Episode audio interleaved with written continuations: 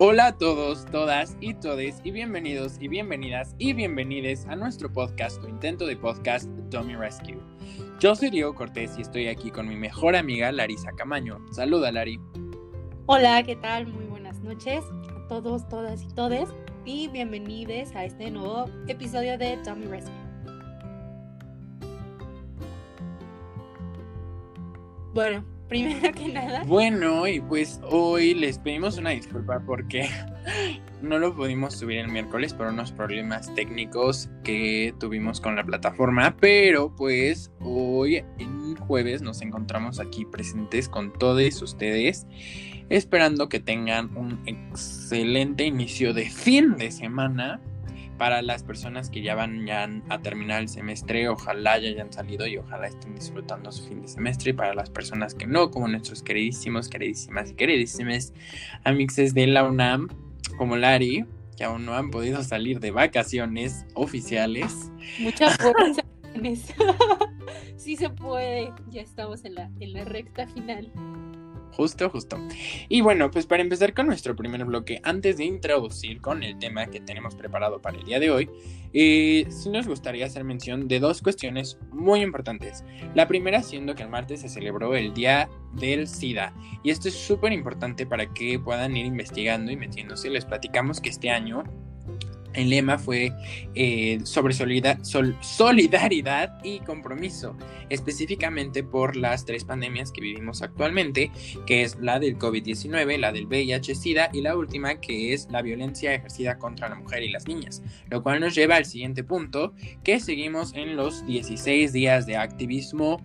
No dejen de estar activos, activas y actives en las redes sociales compartiendo posts e información sobre las campañas que se están haciendo a nivel internacional y nacional en contra de esta terrible pandemia ya declarada por la Organización Mundial de la Salud y que es súper importante. Y bueno, pues para comenzar con las noticias, Lari, te cedo el micrófono. Muchísimas gracias.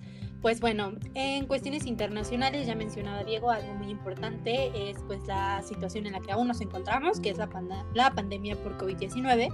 Y pues bueno, eh, esperanzados, no sé si estamos, pero al menos hay noticias y pues eso nos puede eh, abrir un poquito el camino y enseñarnos la luz que tanto buscamos, que es justamente eh, pues la vacuna, ¿no? Se pretende que el día martes, si todo sale bien, el presidente Andrés Manuel López Obrador, junto con Marcelo Ebrard y el subsecretario de Salud em, López Gatel, van a mostrar el Plan Nacional de Vacunación que pues arrancaría, si todo sale bien, para el 2021.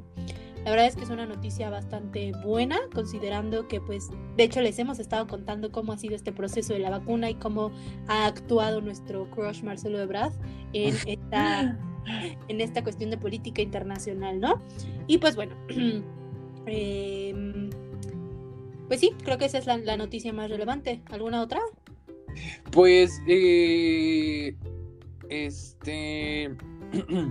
También hubo unas, unas, cuestiones que sucedieron justo, justo hoy en Hong Kong que me parece muy interesante. Que hubo, bueno, en Hong Kong se declararon algunas penas de cárcel contra, contra tres jóvenes líderes de, las protestas, eh, pues en pro de la democracia dentro de Hong Kong. Creo que esto es algo muy importante, creo que esto es algo que tenemos que, que pues checar muchísimo y no, pues no dejarlo, no dejarlo como, como intacto y tenemos que seguir como al pendiente al respecto, así como los intentos de Trump por terminar el muro, que es algo sumamente interesante. El presidente electo Joe Biden ya declaró que en cuanto él entre a la presidencia, bueno, pues este dijo que, que lo va a detener, pero es muy interesante seguir viendo cómo eh, pues como todo esto, ¿no? Y, y pues sí, o sea, en realidad, como sabemos, pues todas las noticias han girado en torno a la COVID-19. Eh, entonces, eh, pues sí es algo muy triste, pero pues eso es lo que sigue. Les invitamos como a seguir al tanto de las noticias. Y bueno, pues para introducir el tema de hoy, que es un tema bastante controversial y que muchas personas consideran que eh, lo saben todo, pero realmente les ciega su clasismo interno. Hoy tenemos un tema que me declaro culpable de haber promovido cuando era mucho, mucho, mucho más pequeño o pequeñe. Les cuento un poquito, cuando iba en tercero de secundaria, el privilegiado de Diego se le atrevió a discutir con su profesor de lengua española sobre por qué Peña Nieto realmente era un presidente que merecía nuestro respeto y que merecía nuestra admiración, porque había hecho cosas buenas. Para empezar, con esta cuestión, tenemos que reconocer que las cosas buenas que hace un presidente es su trabajo. Pero lo importante de esta discusión es que yo argumentaba que las personas pobres eran pobres porque querían. Y esto, pues en mi razonamiento era de, pues si le echas ganas vas a poder salir adelante, ¿no? Todo.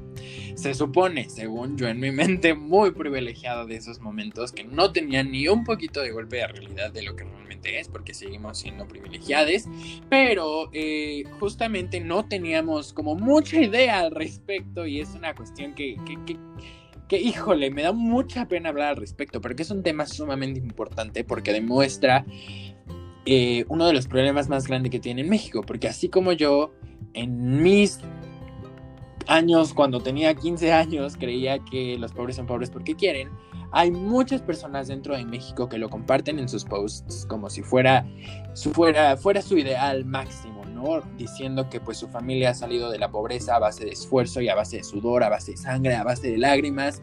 Pero, pues, ¿qué es realmente todo esto, no, Lari? ¿Qué, qué, de, qué viene? ¿De qué surge? ¿Dónde nos encontramos con México? Pues mira, la verdad es que justo le atinamos a este tema que ya tenemos eh, planeado debatir en algún momento. Eh, porque bueno, yo también tuve una experiencia y no fue una experiencia hace años, fue una experiencia el día de hoy, eh, en la que tuve un, un debate con mis compañeros de clase, en donde justamente platicábamos de la situación económica eh, tras la crisis por el COVID-19, ¿no? Y de cómo pues mucha gente se ha tenido, bueno, se ha visto forzada a no acatar las eh, medidas debido pues a, su situación de trabajo informal, ¿no? Y mencionábamos que pues la pobreza, bla, bla, bla, y pues me, vino a esta, esta, esta, idea otra vez, ¿no? Que, que, con sus propias palabras como tal no lo dijeron, pero que pues detrás sí traen ese mensaje, ¿no? Y pues bueno, mencionábamos esta afirmación que se hace al, eh, pues el mexicano es pobre porque quiere.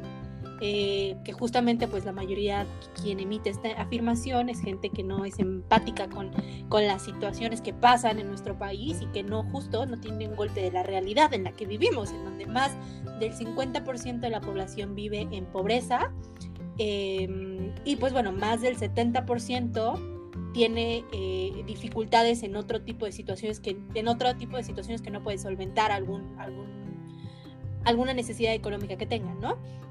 Y pues bueno, creo que es importante entender que, eh, pues sí, o sea, esta, esta afirmación es completamente falsa. O sea, el pobre no es pobre porque, porque quiera, sino porque desafortunadamente existe un sistema que lo hace no, em, no subir de, de, escala social, digámoslo así, y a este fenómeno justo se le llama movilidad social.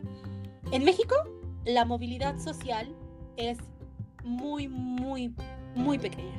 Es decir, si naces pobre, desafortunadamente vas a morir pobre. Y es una situación a la que pues muchas veces no, no dimensionamos. La movilidad social en México es un ascensor descompuesto. Esa es una frase que creo que podemos entender de manera muy sencilla. Es un ascensor descompuesto, ¿por qué? Porque para que tú puedas subir de nivel económico, deben de pasar al menos cinco generaciones de tu familia. Para que puedas, si eres clase baja, ser clase media. Si eres clase media, ser clase alta. Pero claro, sobre estas pues hay muchísimas, muchísimas eh, cosas que se deben de tomar en cuenta. En México, uno de cada tres niños que nace en un ambiente de pobreza va a seguir en ese mismo ambiente de pobreza, cuando incluso teniendo una carrera universitaria, importante mencionar. Y pues bueno, aquí también es importante decir que, eh, por ejemplo, eh, los, la, situación de tus padres va a depender mucho de cómo te desarrolles tú en el futuro.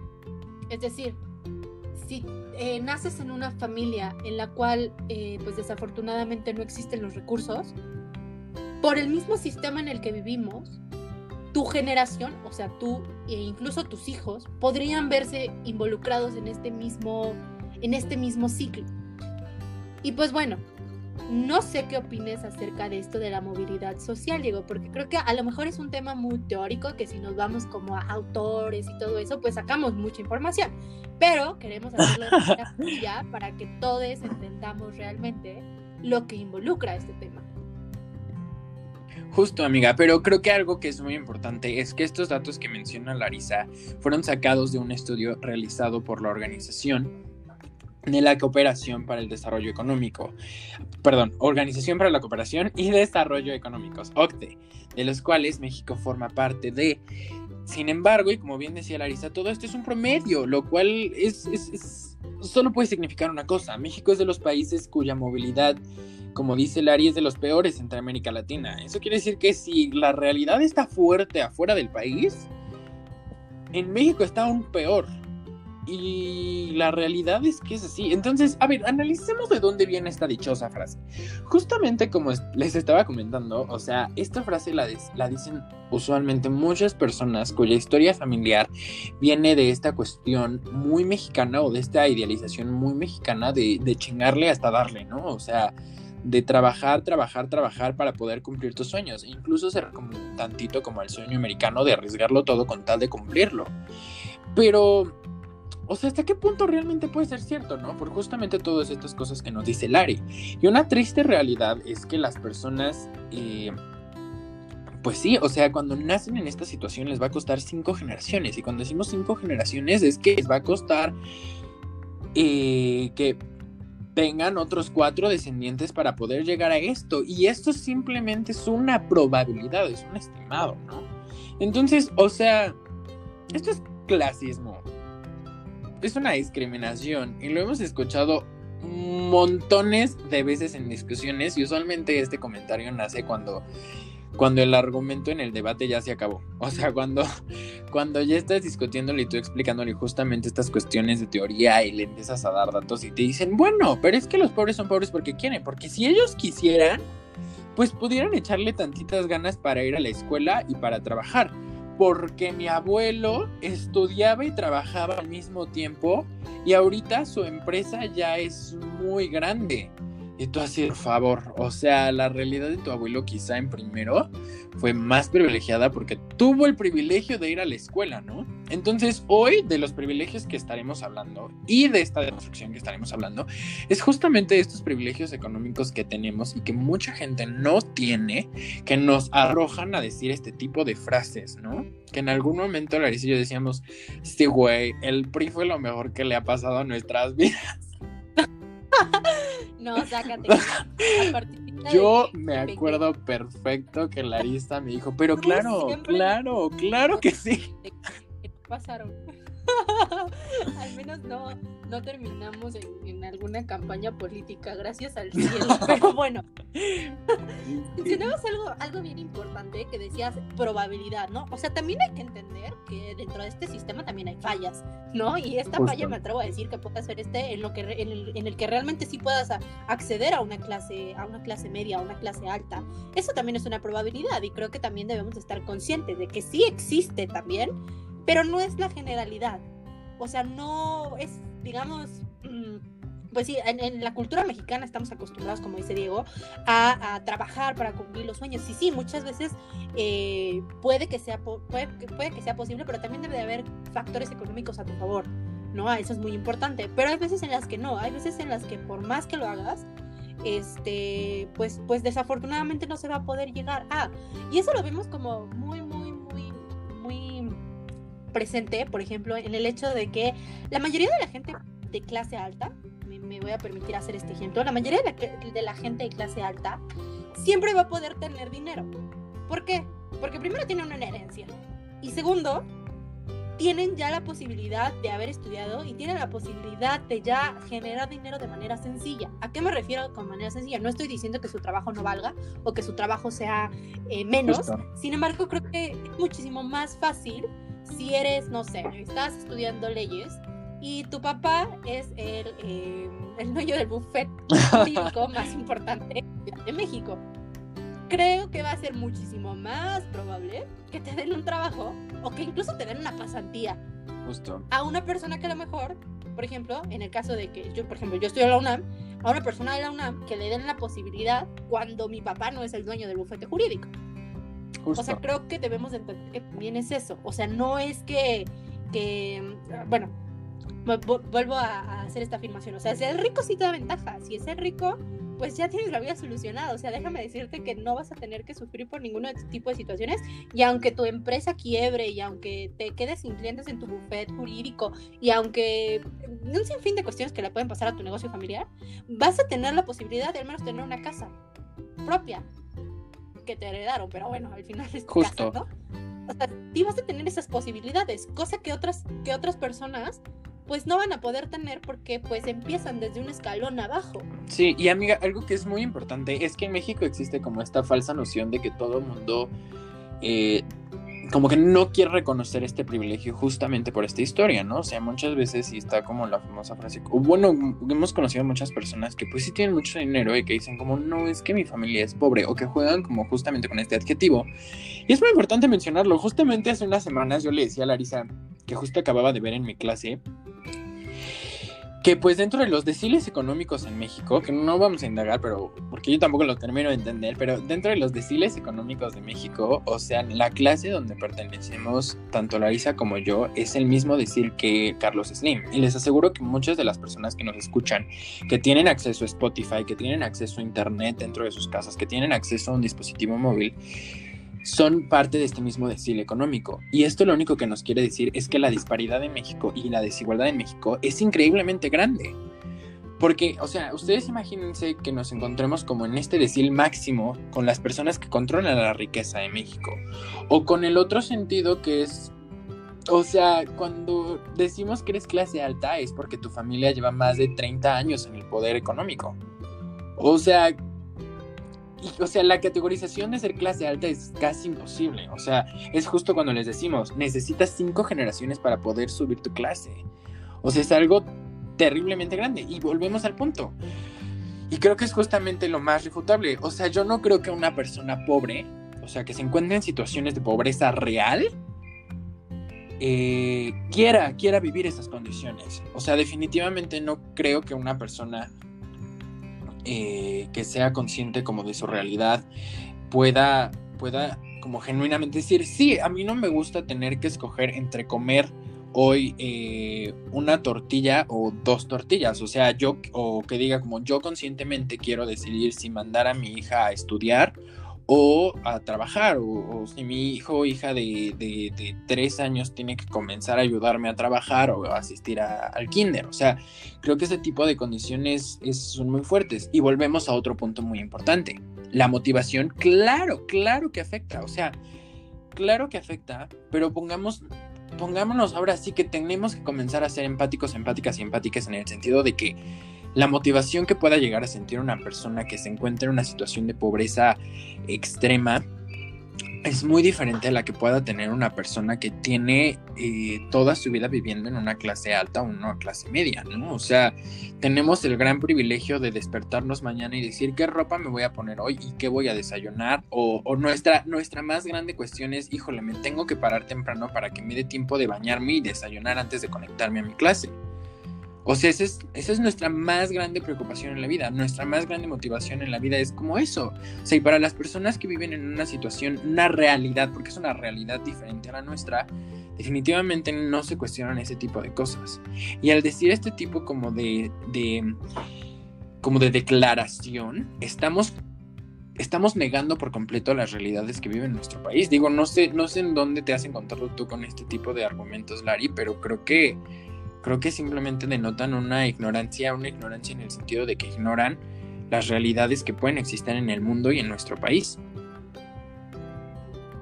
Sí, completamente concuerdo contigo. O sea, es, es una cuestión de, de, no querer ver la realidad. O sea, porque que existe y creo que pues más de una vez la ves. O sea, no, no, hay, no, hay, no hay forma posible en la que no veas pobreza en México. O sea, es, imposible realmente.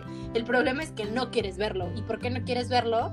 Porque no te sientes preparado para poder enfrentar o para poder apoyar o para poder informarte acerca del tema. Ahora, creo que también es importante, justamente con este estudio que, les mencionábamos desde el inicio y es con, el, que, con el cual les estamos informando a todos ustedes, es que eh, los altos niveles de, em, de pobreza e informalidad laboral hacen que eh, este tipo de situaciones existan, que no se pueda escalar, eh, que no se puedan dar este fenómeno de la movilidad social, ¿no? Además de que también Diego mencionaba antes de que eh, empezáramos a grabar la cuestión de la participación femenina dentro del mercado laboral, que también es una cuestión bien importante y que pues desafortunadamente sin perspectiva de género, pues no se podría abordar de la misma manera. También, por ejemplo, la, la cuestión de la insuficiencia de la calidad eh, educativa, pues tiene mucho que ver. Y otro también factor muy importante, la exclusión financiera, que pues hace que no tengas la posibilidad de, ¿no? Porque, por ejemplo, he escuchado mucho este, este, esta típica conversación, ¿no? Que dicen, no, pues es que, o sea, si con las empresas pasa mucho, ¿no? Bueno, puedes ser emprendedor, ¿no? O se te puede ocurrir una idea fantástica y pues ya eres emprendedor, ¿por qué no lo haces? O ¿por qué no no vendes algo o por qué no haces esto. Cuando en realidad ser emprendedor es una cosa bien, bueno, a mí me causa mucho conflicto, ¿no? Porque es bien complicado. O sea, tú como persona eh, normal, persona mexicana, persona que vive pues a lo mejor en una, en una con, alguna carencia económica de cualquier tipo, este, pues es muy, es muy difícil pensar, ¿no? Es muy difícil, por ejemplo, que un fondo de inversiones crea en ti pues es muy difícil que te den un crédito, es muy difícil que el gobierno te apoye, es muy difícil que en realidad puedas llegar a tener esta capacidad económica para crear una empresa, ¿no? Que a lo mejor te va a dar frutos, como decíamos, no en cinco, sino en diez generaciones. Y eso si tu empresa no quebra. Pues Entonces creo que es bien importante también mencionar. Y otra cosa importante, hablando de las, de las, de las empresas y de todo eso, volvemos a lo mismo. O sea, las personas de clase alta es porque tienen una historia en donde desde el inicio, o sea, les aseguro que sus familiares nunca fueron pobres, o sea, siempre fueron este, este, personaje de, de, poder, ¿no? Poder económico, poder político, cualquier tipo de poder que se pueda representar, ¿no? Que siempre lo tuvieron y que siempre lo van a tener. Justo, amiga. No, y, o sea, hay, hay, como dos observaciones que me gustaría hacer al respecto. O sea, o sea, tan solo visualicen este hecho. Si en México existen muchísimas dificultades para poder emprender y México es reconocido por ser uno de los países más amigables con las, los y les emprendedores. O sea, imagínense la realidad internacional porque también es muy importante como plantearnos en este contexto. Pero otro punto también es muy importante. Justamente tenemos que visualizarnos que las personas que tienen este como control de la riqueza, o sea, hasta los tenemos como si fueran celebridades porque son pocos. ¿no? O sea, son pocos. Y lo digo en forma masculina porque son hombres la mayoría. Y los tenemos contados porque, vuelvo a repetir, son pocos. Y justamente esto nos lleva al siguiente punto que justamente lo tocaba Lari, que es toda esta cuestión de la perspectiva de género que es sumamente importante. Porque sí, hablamos de que en México existe una pobreza donde más del 50% de la población se encuentra en una situación de pobreza o pobreza extrema. ¿No?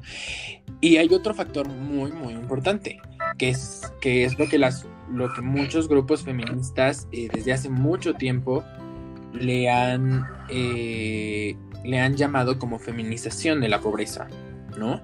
Que es, que es una cuestión muy interesante y que justamente pretende como visibilizar a este sector que no solo pertenece a una clase baja y que, que se ve vulnerada por, por su condición económica, sino que además es discriminada y es, excluida financieramente por haber nacido mujer, ¿no? Le comentaba a Lari que, por ejemplo, en una clase discutíamos que de todos los eh, CEOs del mundo, solo el 5% son, este, pues son mujeres. Y pues a lo mejor no nos, o sea, decimos, no sé, o sea, es que es, por muchos factores, pero incluso cuando están en ese, en ese poder, como seguimos como discriminándolas por ser mujeres y, todo esto que tiene que ver con la frase de un principio, ¿no? De que los pobres son pobres porque quieren.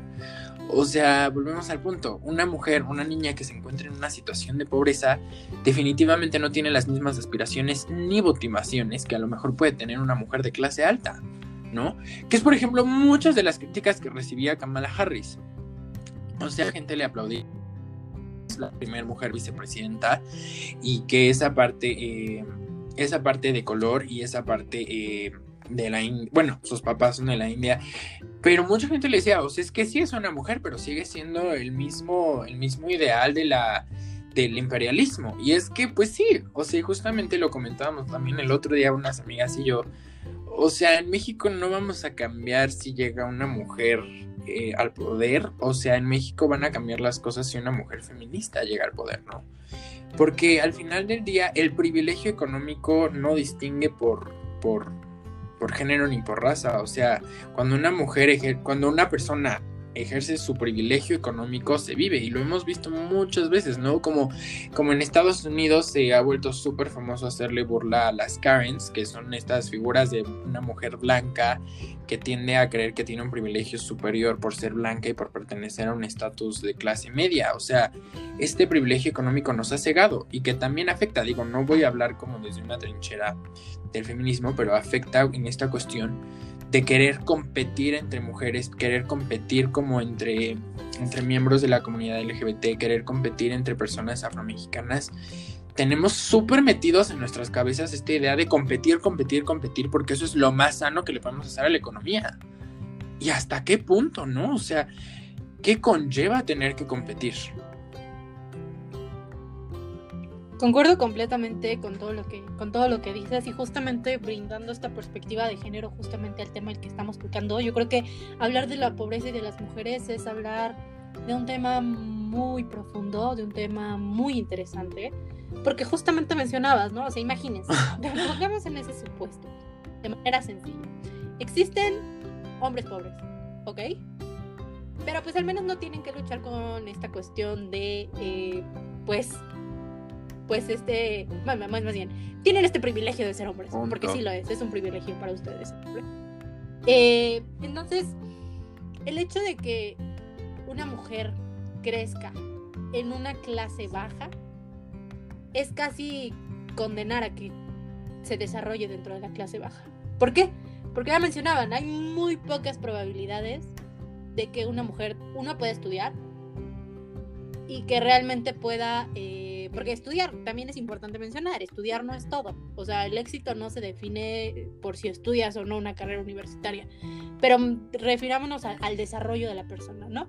Es muy difícil que una mujer se pueda desarrollar personalmente si no cuenta con eh, las, em, las cuestiones económicas necesarias e importantes. Creo que el género aquí también juega un papel fundamental y un papel que a final de cuentas pues va a quedar siempre eh, pues doblegado, ¿no? O sea, que siempre va a quedar eh, pues abajo de. Entonces también es importante esto, que justamente después va a dar paso a lo que es la violencia económica, como lo mencionaba Diego, ¿no? La, la violencia laboral que existe, ¿no? O sea, la, brecha salarial, todo este, todo este tipo de conceptos que pues si no hemos tocado, tocaremos en un futuro, ¿no? Entonces, yo creo que sí, que sí es importante. ¿Y, por qué les hablamos de este tema? Porque eh, no queremos que se criminalice la pobreza. No queremos que se denigre a quien no tiene, no tiene acceso a una solvencia económica. Porque al final de cuentas no es su culpa. Y esa es una realidad. Más bien, esa debería ser la, afirmación. No es su culpa ser pobre. Más bien, o sea, no, no debería de ser eres pobre porque quieres. Es una cuestión de, no es su culpa ser pobre, porque esa es la realidad, porque vivimos en el sistema que está construido de esa manera y que va a ser No, y otra cosa que es muy importante, o sea, aparte de dejar de criminalizarla y dejar de condenarla, tenemos también que dejar de romantizarla por el otro lado. O sea, es súper es, común ahorita que, que, que, se comparte una imagen de un niño trabajando, cargándolo y que te digan, ay, mira, o sea, si ese niño de 6 años puede cargarlo, tú, ¿por qué no? O sea, güey, date cuenta, o sea, un niño, una niña, un niño no tendría por qué estar trabajando. No, o sea, es su derecho como infante mexicano, mexicana, mexicane, no trabajar, punto. O sea, tenemos que dejar de criminalizar todo esto, de, dejar de romantizarlo, de decir, ay, wow, ay, mira, un niño de 6 años trabaja mejor que tú. No, punto. O sea, está mal.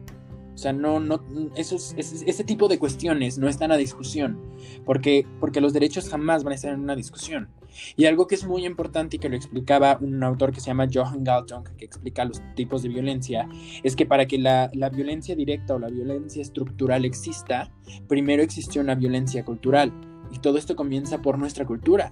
O sea, o sea, no sé si, no sé si viste, Larry, que, que, que, sacaron unas fotos del reboot de Gossip Girl, bueno, la gente se volvió loca. O sea, es que a mí me encanta estar en grupos de las series que veo, pero la gente se volvió loca porque no, no, venían vestidos de la misma manera que los personajes eh, originales. Estaban en el 2008 cuando salió, cuando terminó, salió la serie. Y la verdad no estoy muy informado de eso, pero pues sí salió como a principios de los 2000, finales de los 2000, que, que no representaban este ideal que era la clase alta y muchos, muchas personas, incluyéndome, les decía, bueno, la moda, la moda avanza.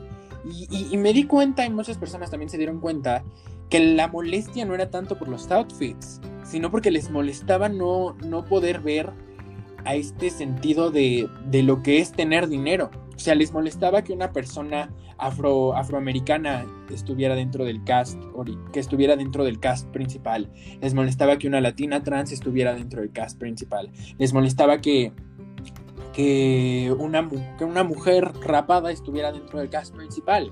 Les molestaba que todo este tipo de cosas que no representen a una persona de clase alta estuvieran representando la clase alta.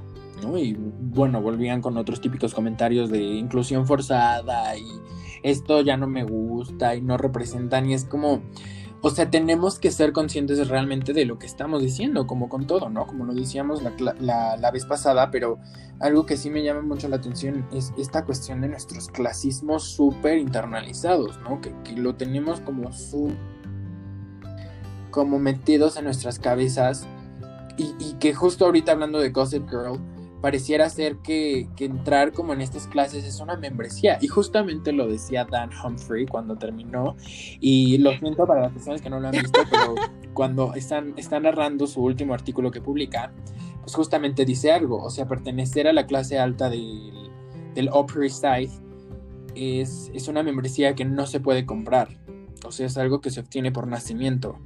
Y creo que es algo completamente verdadero, porque por más que las personas de esa situación se esfuercen, existen factores económicos sistemáticos que, van a estar constantemente oprimiéndolos por un simple factor. O sea, la gente, la gente privilegiada para poder gozar de los privilegios necesita tener a alguien a quien oprimir.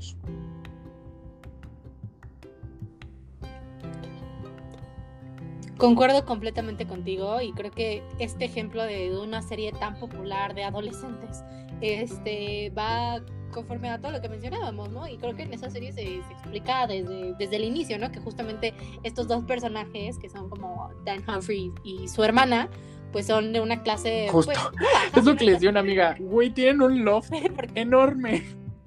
No me esté chingando que es clase baja. Ajá. Sí, no, o sea, es, una clase media, pero que pues como dices, ¿no? A final de cuentas, pues por más que le hacen el intento, pues jamás van a poder llegar a ser iguales, ¿no?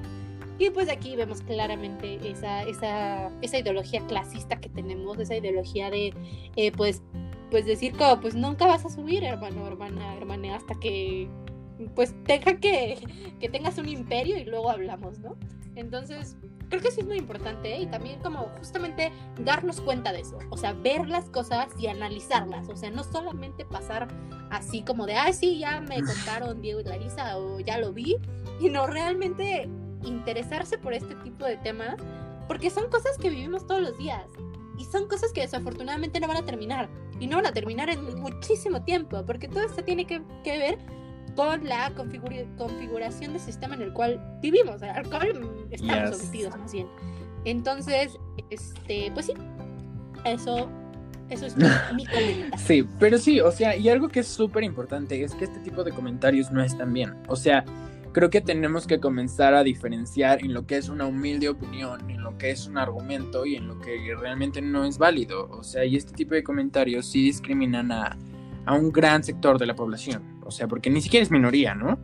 Pero definitivamente es algo súper importante y que es muy importante y que no le, no, no le tenemos que tener miedo a esta cuestión o a todos estos, a estos, estos movimientos que tienen como discurso decir como que necesita haber una mejor repartición de la riqueza y que escuchemos a los pobres y, cuando la gente dice como algo que es muy importante y que justamente Larry y yo lo hablábamos, o sea, AMLO sí representa como, bueno, AMLO sí representa a todas estas personas que fueron marginadas, ¿no? No tenemos por qué tenerle miedo y tenemos que comenzar a entender por qué la gente. Y decir como, ay, es que la gente que votó por AMLO es ignorante. No, no es que es ignorante, o sea, es que tenemos que ser empáticos y empáticas y empáticas en el sentido de que, o sea, estas familias llevan años sin poder ver una mejora en su calidad, en su calidad de vida, ¿no? O sea, no han visto una mejora y, lo mejor que pueden ver, o sea, es que si nos ponemos en esa situación, ¿qué es lo que pueden perder esas, esas familias, esas personas, ¿no? Y que tenemos que dejar de como apoyar este tipo de, de argumentos clasistas o lo que, por ejemplo, lo que sí es súper ignorante y las personas de clase alta que lo dicen y que son clasistas, es como que AMLO es comunista o que es socialista y hoy no vamos a hablar de eso, pero, o sea, tenemos que dejar de normalizarlo y aplaudirlo y tenemos que dejar de ver al comunismo como un enemigo y tenemos que comenzar a escuchar. Y estas son teorías y si realmente te interesa como aprender a discutir con las teorías, pues léete el librito si tienes la posibilidad. Y si no, pues entonces no estés siendo clasista, diciéndole, pues sí, ahora sí, qué horroridad, no, no estés justo, justo, justo, amiga. O sea, no, no, no, no estés diciendo ese tipo de comentarios que son clasistas y que son violentos. Y ya, porque si no me enojo. Sí, no, concuerdo completamente contigo, ¿no? Y justamente también estos, estos comentarios como clasistas y discriminatorios hacia la gente, por ejemplo, que apoya, en este caso creo que ya nos estamos metiendo a cuestiones como ya de política, pero bueno, no importa, siempre hablamos de temas diversos. este, pues justamente hay gente que dice, no, pues es que estamos peor con AMLO y no sé qué, y yo, sí, bro, porque te quitaron todos los privilegios y los recursos que obtenías ilegalmente, sí, porque pues ahora ya no tienes tu casa en las lomas, porque ya te la embargaron, hermana. O sea, ese tipo de cosas que, dices como, pues a, final de cuentas, o sea, Diego y yo somos apartidistas, o sea, que lo sepan, porque si no nos vamos a agarrar enemigos aquí. Este, somos apartidistas. Pero pues sí, sí nos gusta analizar, ¿no? A, las figuras, a las figuras este, de, de dentro de la política. Entonces, pues bueno, para no hacerlo más largo, yo creo que hay que, hay que ser conscientes de este fenómeno que es el clasismo, de este fenómeno que es la discriminación que existe hacia em, pues esta, esta situación. Y, de igual manera, volvemos a lo mismo, dejar de criminalizar, pero también de dejar de romantizar la pobreza. Sí, y entonces pues es que no les podemos decir de otra, ¿no, amixes? Entonces, creo que lo, que lo que más les podemos dejar y lo que más les podemos decir es justamente esta enseñanza que nos ha costado muchos años a Larissa y a mí terminar de comprender y que aún nos cuesta, porque también entendemos, ¿no? Todas las personas que nos están escuchando pertenecen como a la misma clase que Larissa y yo. Y tenemos que comenzar como a ser empáticos, empáticas y empáticas. Entonces, justamente, además de dejar de criminalizar y romantizar, tenemos que cuestionar y atrevernos a cuestionar a todas estas personas que utilizan este tipo de argumentos clasistas, porque los pobres no son pobres porque quieren. Y bueno, pues les agradecemos mucho por escucharnos, por estar al pendiente. Otra vez una disculpa por no haber estado el día de ayer, pero tuvimos unos problemillas por ahí. Pero bueno, eh, esto no va a volver a suceder y nos vemos la próxima semana ya con el conteo para las fiestas decembrinas. Vivan las fiestas decembrinas, lo que sea que celebran y si no lo celebran, pues vive el invierno, me encanta el frío.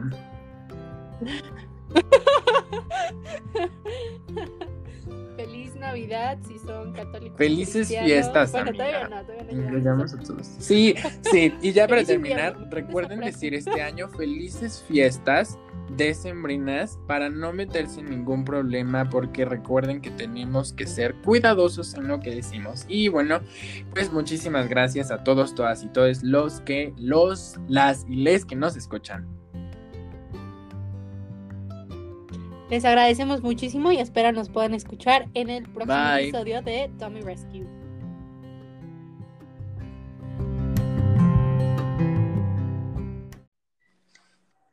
Hola a todos, todas y todes, y bienvenidos y bienvenidas y bienvenides a nuestro podcast, su intento de podcast Dummy Rescue.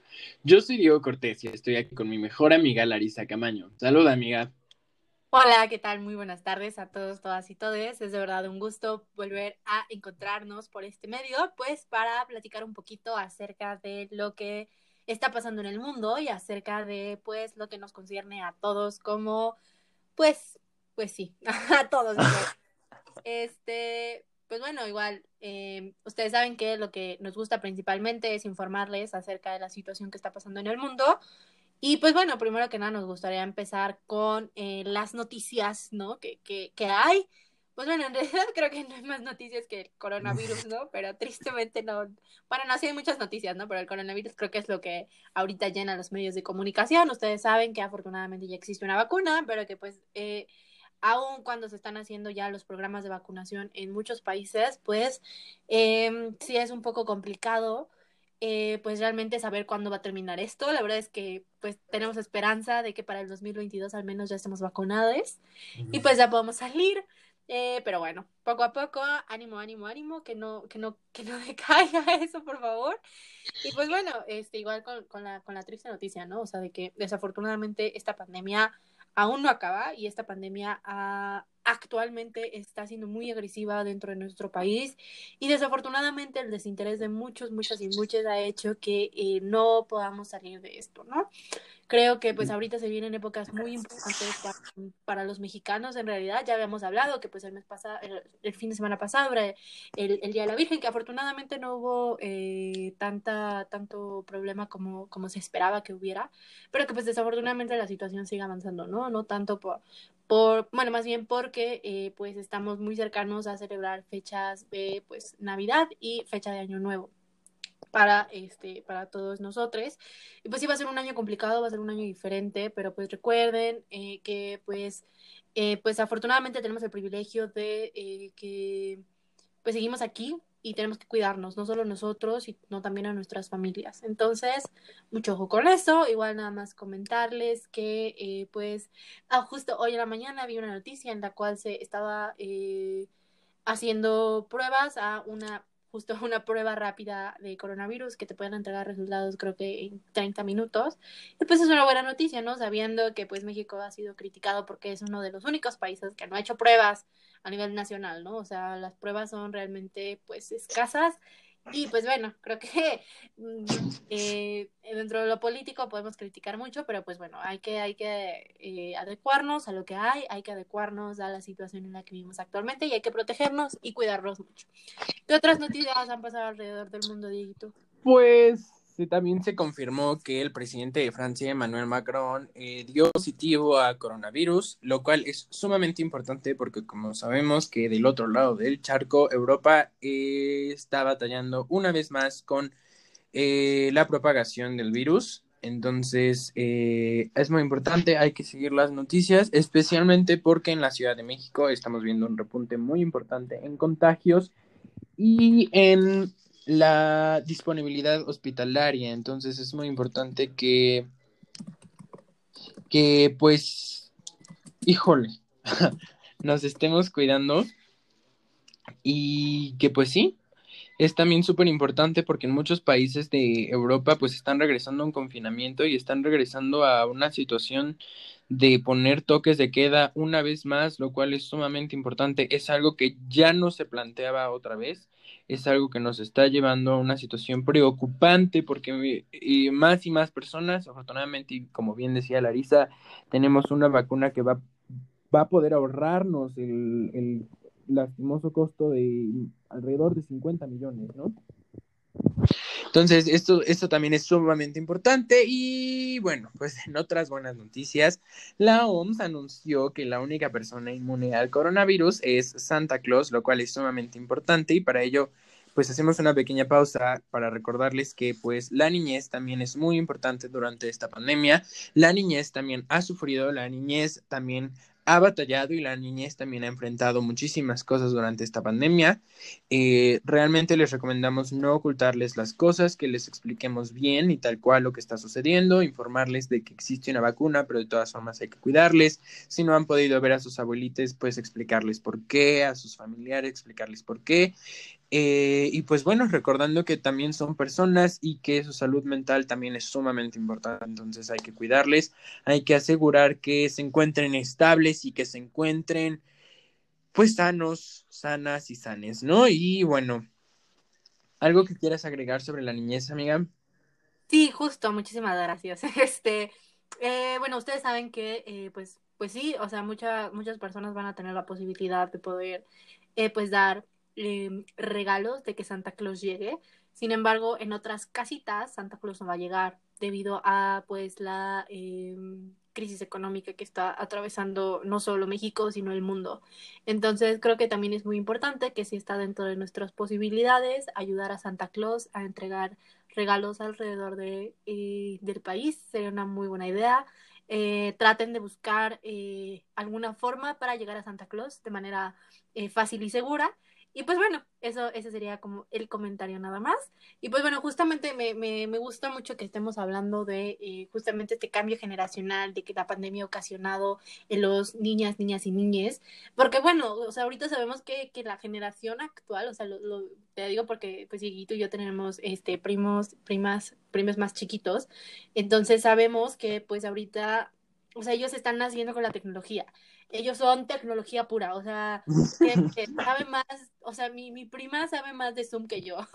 o sea, yo batallé horror. Y eso que pues, se supone que yo también soy como centennial y que se supone debo de saber cómo utilizar la computadora, pero de verdad, una, una niña me acuerdo que dijo, pues es que no me puedo meter como me meto aquí, o me dijo, no, pues es que hazlo mejor por Meet, es mejor plataforma. Y, él, y yo, no me digas eso porque yo no sé nada de eso.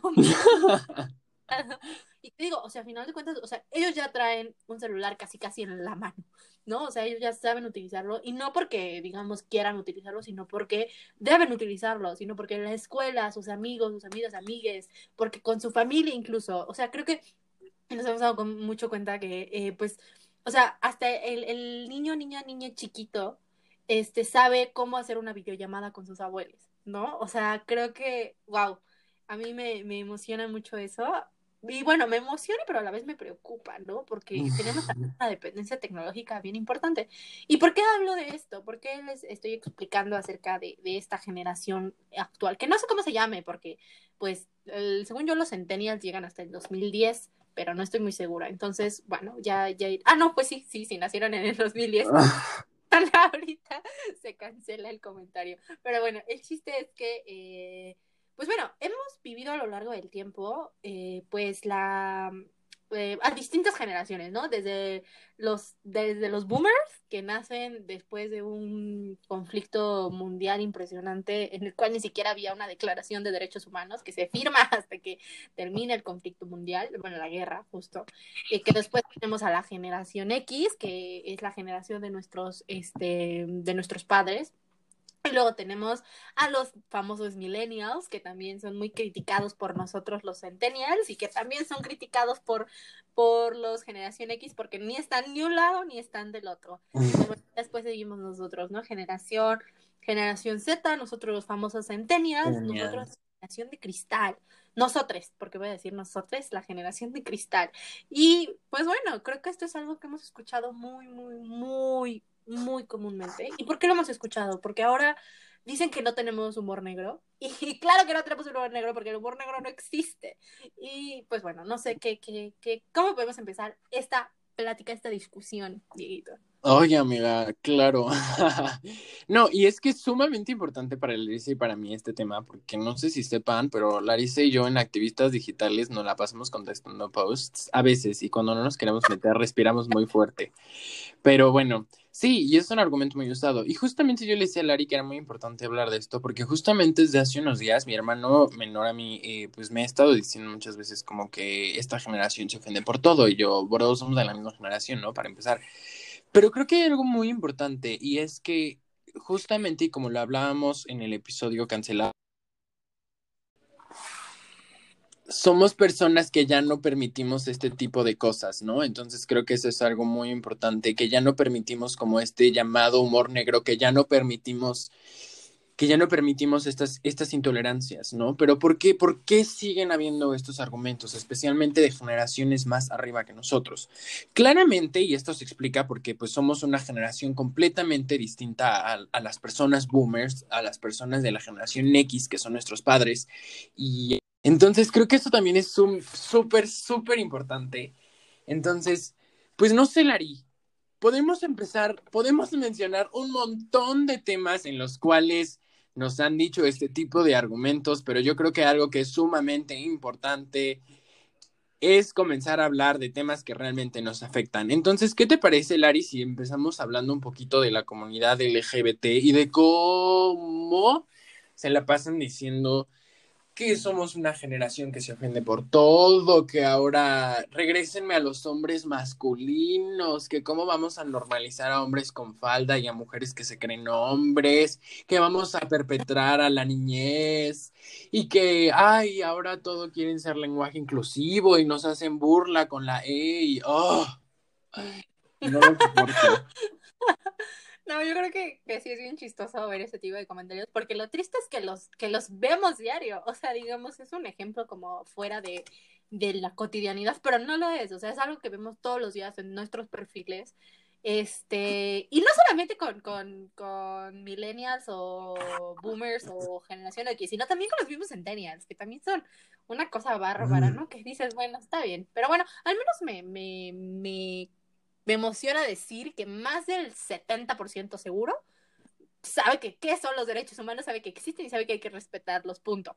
Entonces, pero bueno, volvemos a, a, lo que comentabas tú de la comunidad LGBT, que creo que es un clarísimo ejemplo de cómo, pues, nos critican por ser una generación de cristal, ¿no? Porque, bueno, no sé si tú, eh, si te ha pasado, supongo que sí, creo que nos ha pasado a todos, todos, el típico comentario de que no, pues es que, o sea, no, pues fulanito de tal es gay, ¿no? O fulanito de tal le gustan las mujeres, este, entonces dices como, pues, o sea, hay comentarios luego, incluso en, en, en este círculo familiar o en este círculo de amigos, que dices, pues es que, o sea, eso que nos importa, ¿no? O sea, en realidad, ¿por qué deberíamos, por qué la sexualidad de otra persona debería ser nuestro tema?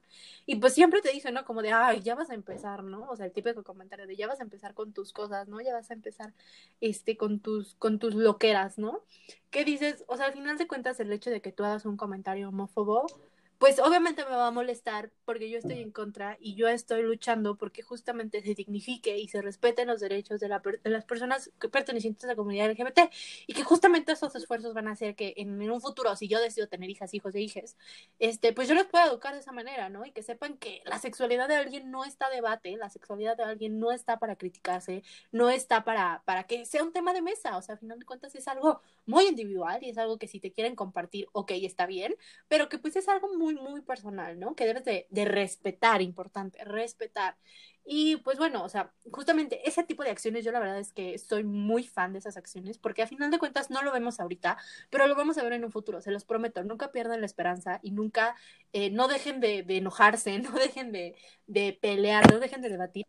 De cuentas, eso va a ser lo que va a ser un cambio en, en el futuro, en que en el futuro podamos educar y en el que no, nuestro hija, hija, hija, o un, incluso una, una persona cercana a nosotros, tenga la confianza de decirme, pues es que, o sea, soy gay, soy lesbiana, soy bisexual, etcétera, etcétera, y que no sea un tema como de, ay, hoy me voy a sentar y hoy les voy a decir.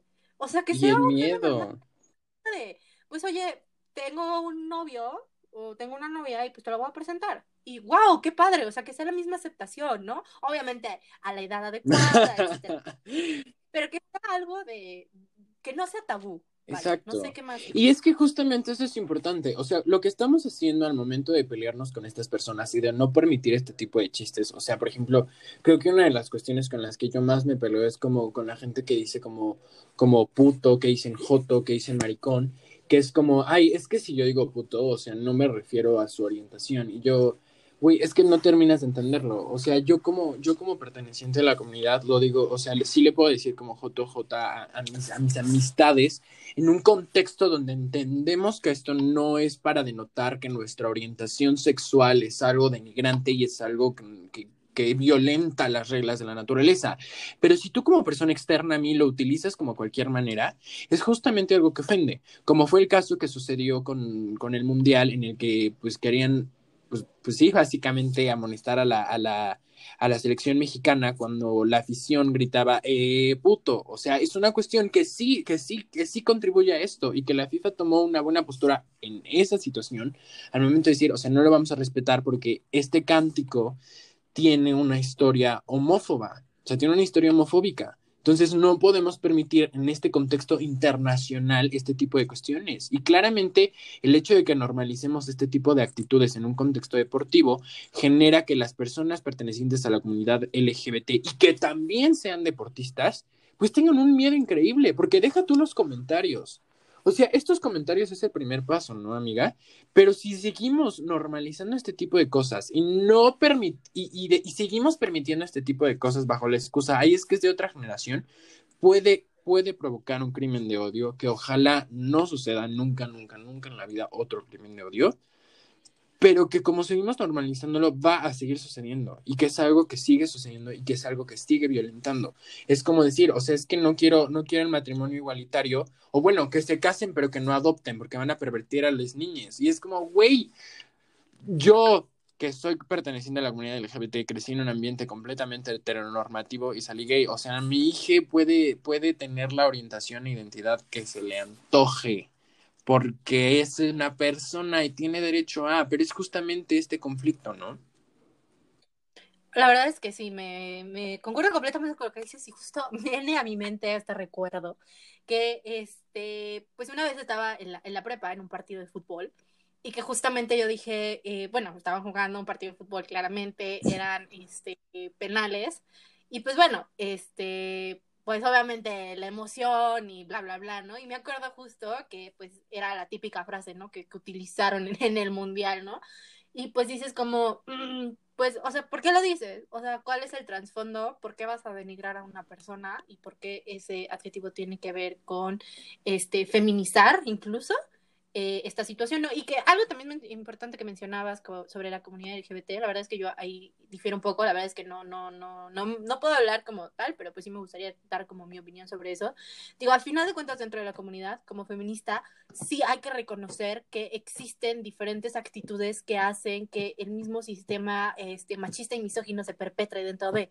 Entonces, también como este tipo de acciones, ir poco a poco deconstruyéndolas para que pues en un futuro sea muy diferente el ambiente en el que se maneje pero vuelvo a lo mismo como feminista lo digo. No, y, pues, y estoy completamente de acuerdo contigo, amiga. O sea, justamente yo también, o sea, por ejemplo, con estas palabras como J y J, o sea, por ejemplo, a mí no me gusta mucho usarlas, pero sí tengo círculos sociales donde en un contexto donde ya entendimos y con donde no se dan, no se dan como estas conductas misóginas, pues sí se puede dar como este tipo de frases, como es en el caso con la N-word en algunas, en algunas comunidades afrodescendientes. Definitivamente yo no lo uso porque siento que es algo que continúa con este estereotipo, justamente como dices. O sea, el hecho de que lo sigamos diciendo continúa y continúa, y que es algo que se sigue dando, ¿no?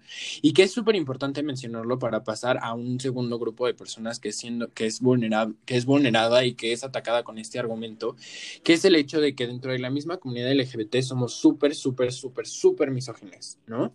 O sea, la comunidad LGBT, bueno, tiende a ser misógina a otro nivel y por lo tanto contribuye a esta cuestión de seguir atacando a las feministas. Digo, ya lo habíamos dicho en algún momento, de tenemos que dejarle de tener miedo al feminismo, o sea, tenemos que dejar de tenerle miedo, pero ¿qué sucede? O sea, ¿cuántas veces no nos no han, no hemos visto comentarios o no nos han dicho comentarios al respecto cuando estamos defendiendo como esta lucha o, o bueno, en tu caso y cuando yo simplemente eh, pues platico de lo que me han platicado mis amistades que son feministas. O sea, ¿cuántas veces no hemos escuchado este freaking argumento, esta, esta falacia tan, tan incoherente? Sí, yo creo que dentro del movimiento feminista también yo creo que se da mucho esta, esta parte de que hay cosas que son una generación de cristal y ahora todo les molesta. Y dices, sí, todo me molesta, todo me molesta cuando vulnera mis derechos humanos. O sea, as simple as that. O sea, no hay otra cosa. Cuando, por ejemplo, volvemos a lo mismo, ¿no? Cuando este tipo de comentarios como de, este, pues, pues son una generación de cristal porque ya no aguantan, este, no sé, um, mm, ya no aguantan que, este, un hombre eh, esté con ustedes y que puede sea machista, ¿no? Y después, pues, no, güey. o dime lo que quieras, pero pues no lo voy a aguantar. ¿No? O sea, o, los típicos igual comentarios dentro de igual o alguna plática este familiar o alguna plática entre amigos, amigas, amigues, que este pues va encaminada hacia el, el hecho de decir, no, pues es que eh, un comentario sexista, ¿no? Como de, no, pues es que estaba, la morra esa estaba bien buena, ¿no? O, o me diga esta morra, bla, bla, bla, que dices, pues yo no voy a tolerar ese tipo de comentarios y dime generación de cristal y dime lo que quieras y dime me, te ofendes por todo, pero sí, me ofendo porque al final contribuye a algo contra lo que estoy luchando y al final contribuye a algo con lo que no va mi ideología. Mi ideología va hacia este, de construirme, hacia tratar de deconstruir a las demás personas que me rodean, a iniciarlas en el proceso, ¿no? Porque el proceso de construcción es individual, pero a iniciarlas en el proceso, ¿no? O sea, yo creo que eh, no, no es que, no es que sea payasa, ¿no? Porque incluso llegan a decir ese tipo de comentarios, ¿no? Como de, ay, pues no seas payasa, es era una fiesta, ¿no? O de, ay, no seas payasa, pues solo es una plática. Y pues es que no, o sea, a final de cuentas vuelvo a lo mismo, o sea, si va en contra de mis principios, si va en contra de mi ideología, no lo voy a permitir. ¿Por qué? Pues porque a final de cuentas es una cuestión de derechos, es una cuestión de eh, un movimiento que ha llevado siglos desarrollándose y que pues, o sea, tarde o temprano va a lograr un cambio, ¿no? Que a lo mejor y en un futuro, cuando yo me siente con alguien, me sienta cómoda de platicar de X tema, sin que sea el típico comentario de algún niño, porque pues sí, sí, lo son. Algún típico comentario de algún niño que diga, que diga, pues, o sea, tu comentario es sexista, tu comentario es machista y tu comentario es misógino. I'm sorry, puntos, se acabó y que al final de cuentas lo van a entender o no lo van a entender, pero que no quede en ti haberlo dicho y haberlo hecho, que no quede en ti continuar perpetrando este tipo de conductas violentas, este tipo de conductas discriminatorias, este tipo de conductas eh, cero empáticas, cero respetuosas y cero tolerantes. Sí, amiga, no, y es que estoy completamente de acuerdo, ¿no? O sea, justamente estos, estos grupos, o sea, tanto la comunidad LGBT como las feministas, pues siendo que ambos somos como muy activistas en, nuestro, en nuestro movimiento, cada, cada uno en, en nuestro, o sea, creo que es algo que nos enfrentamos muchísimo y que justamente comienza por eso, pero es que es algo que nos enfrentamos porque justamente nuestra cultura mexicana se ve desarrollada en este tipo de cosas y esta misma cultura ha, ha hecho que se, que se normalicen ciertas conductas y que se normalicen ciertos comentarios, que es lo que tristemente le llamamos humor negro, ¿no? Que tú decías, no existe y no existe, o sea, no tenemos por qué seguirlo normalizando, no es humor. ¿No? O sea, simplemente no es humor, güey. A mí no me da risa que le hagas burla a, una persona afrodescendiente, que le hagas burla a una persona que vive con alguna discapacidad. A mí no me da risa que le hagas burla a alguna persona que vive con VIH. A mí no me da risa que le digas feministas. A mí no me da risa que tú, como persona súper privilegiada, le hagas burla a la comunidad LGBT, que digas maricón, que digas pequeño, que hagas que digas puto, que digas joto, o sea, no me da risa, güey, no me da risa, punto, ¿no? O sea, no es humor, Justo, yo concuerdo completamente, completamente contigo, de verdad. Este, creo que nos hemos enfrentado a muchas pláticas de este tipo a lo largo de nuestra pequeña vida, podríamos decirlo. Pero sí, o sea, por ejemplo, igual el hecho de que, eh, por ejemplo, en el dentro del movimiento feminista, ¿no? Que te digan, no, pues es que eres una feminazi, no, pues es que odias a todos los hombres, no, pues es que los ojos porque tienes daddy, daddy issues, etcétera, etcétera. Pues dices como, pues, o sea, al final de cuentas mis motivos no te importan, para empezar. Y no, pues yo no, no voy a permitir que, que, sigas perpetrando ese tipo de comentarios, porque a lo mejor a mí se me resbalan, pero hay personas a las que de verdad le afectan, hay personas a, las que de verdad estás lastimando, a las que de verdad estás vulnerando y a las que de verdad están sufriendo por ese tipo de comentarios, ¿no? O ese tipo de comentarios igual como este que, que pues son como mucho mucho en, Facebook no más que nada que, que se da este tipo de, de, de memes no o sea en donde pues se habla como de no, pues es que este me pinté el, me pinté el cabello este de tal color y la mitad este de mi cabello está rapado y bla bla bla y bla bla y el típico comentario de ay seguro eres feminista, ¿verdad? Dices como, a ver, o sea, tienes que empezar a deconstruirte de verdad. ¿Por qué? por ti, o sea, deja tú por mí, o sea, por ti, porque al final de cuentas no vas a encajar en una sociedad a futuro porque afortunadamente la sociedad está cambiando y afortunadamente estamos haciendo el reconocimiento que se le debe de hacer a todas las problemáticas que nos afectan. Y justo, mencionabas que no solamente estos dos grupos en especial de activistas eh, feministas o de la comunidad LGBTIQ+, sino que también, o sea, hay comentarios este, racistas, hay comentarios, por ejemplo, acerca del body positivity, ¿no? O hay comentarios acerca de la ansiedad y la depresión, que son otros tres temas que nos gustaría platicarles, ¿no? Y pues bueno, empecemos con, con el tema de el racismo. ¿Qué, qué nos puedes decir en, en, este sentido, Dieguito? Pues sí, y justamente como, como ahorita decía, o sea, no me da risa como que hagan un chiste hacia una persona afrodescendiente. Creo que justamente tendremos a normalizarlo, ¿no? O sea, aquí en México el racismo se ve más como hacia la comunidad indígena y es algo, por ejemplo, que yo me enfrento mucho, ¿no? O sea, en cuestiones familiares, por ejemplo, cuando yo, cuando yo por ejemplo, digo, güey, deja de decirles india, deja de decirles indio, ¿no? O sea, es una persona indígena y es súper importante, ¿no? O sea, creo que es algo súper importante porque, o sea, justamente, y en algún momento en la escuela, digo, no tengo la cifra ahorita, pero ahorita se me vino en la cabeza, o sea, dentro de la dentro de las personas que sufren violencia, es un gran porcentaje de las personas que sufren violencia, o sea, es más del 50%, y ya ni hablando de mujeres, ¿no? O sea, porque las mujeres creo que se van hasta un 70%, lo cual es sumamente preocupante y es algo que, que, comienza por el hecho de decirles, ay, es que es una india, es que es un indio, ¿no? O el típico comentario ahorita, desde que Yalitza apareció, pues ha triunfado increíblemente en, el mundo cinematográfico y en el mundo activista, porque es súper activista TKM, shout out a Yalitza apareció. O sea, la gente cuando dice, ay, es que tiene cara de Yalitza, y yo, güey, ¿qué chingo estás diciendo? O sea, me lo estás diciendo porque es súper excelente o seguro va a ser súper buena actriz o como... ¿O por qué dices Galitza? O sea, no te entiendo. O sea. Justo. O, también en este mismo sentido del racismo, el típico comentario de prieto o prieta creo que es algo que también nos enfrentamos muchísimo y que actualmente la gente dice, ay, pues es que yo no lo digo en sentido peyorativo, yo lo digo porque, ay, no sé qué, qué argumentos se, se, avientan ahí, todo fumado, este, que dice, ay, no, no me acuerdo. El chiste es que, que pues este, este, esta palabra la utilizan, ¿no? En este sentido, pues de ser groseros, ¿no?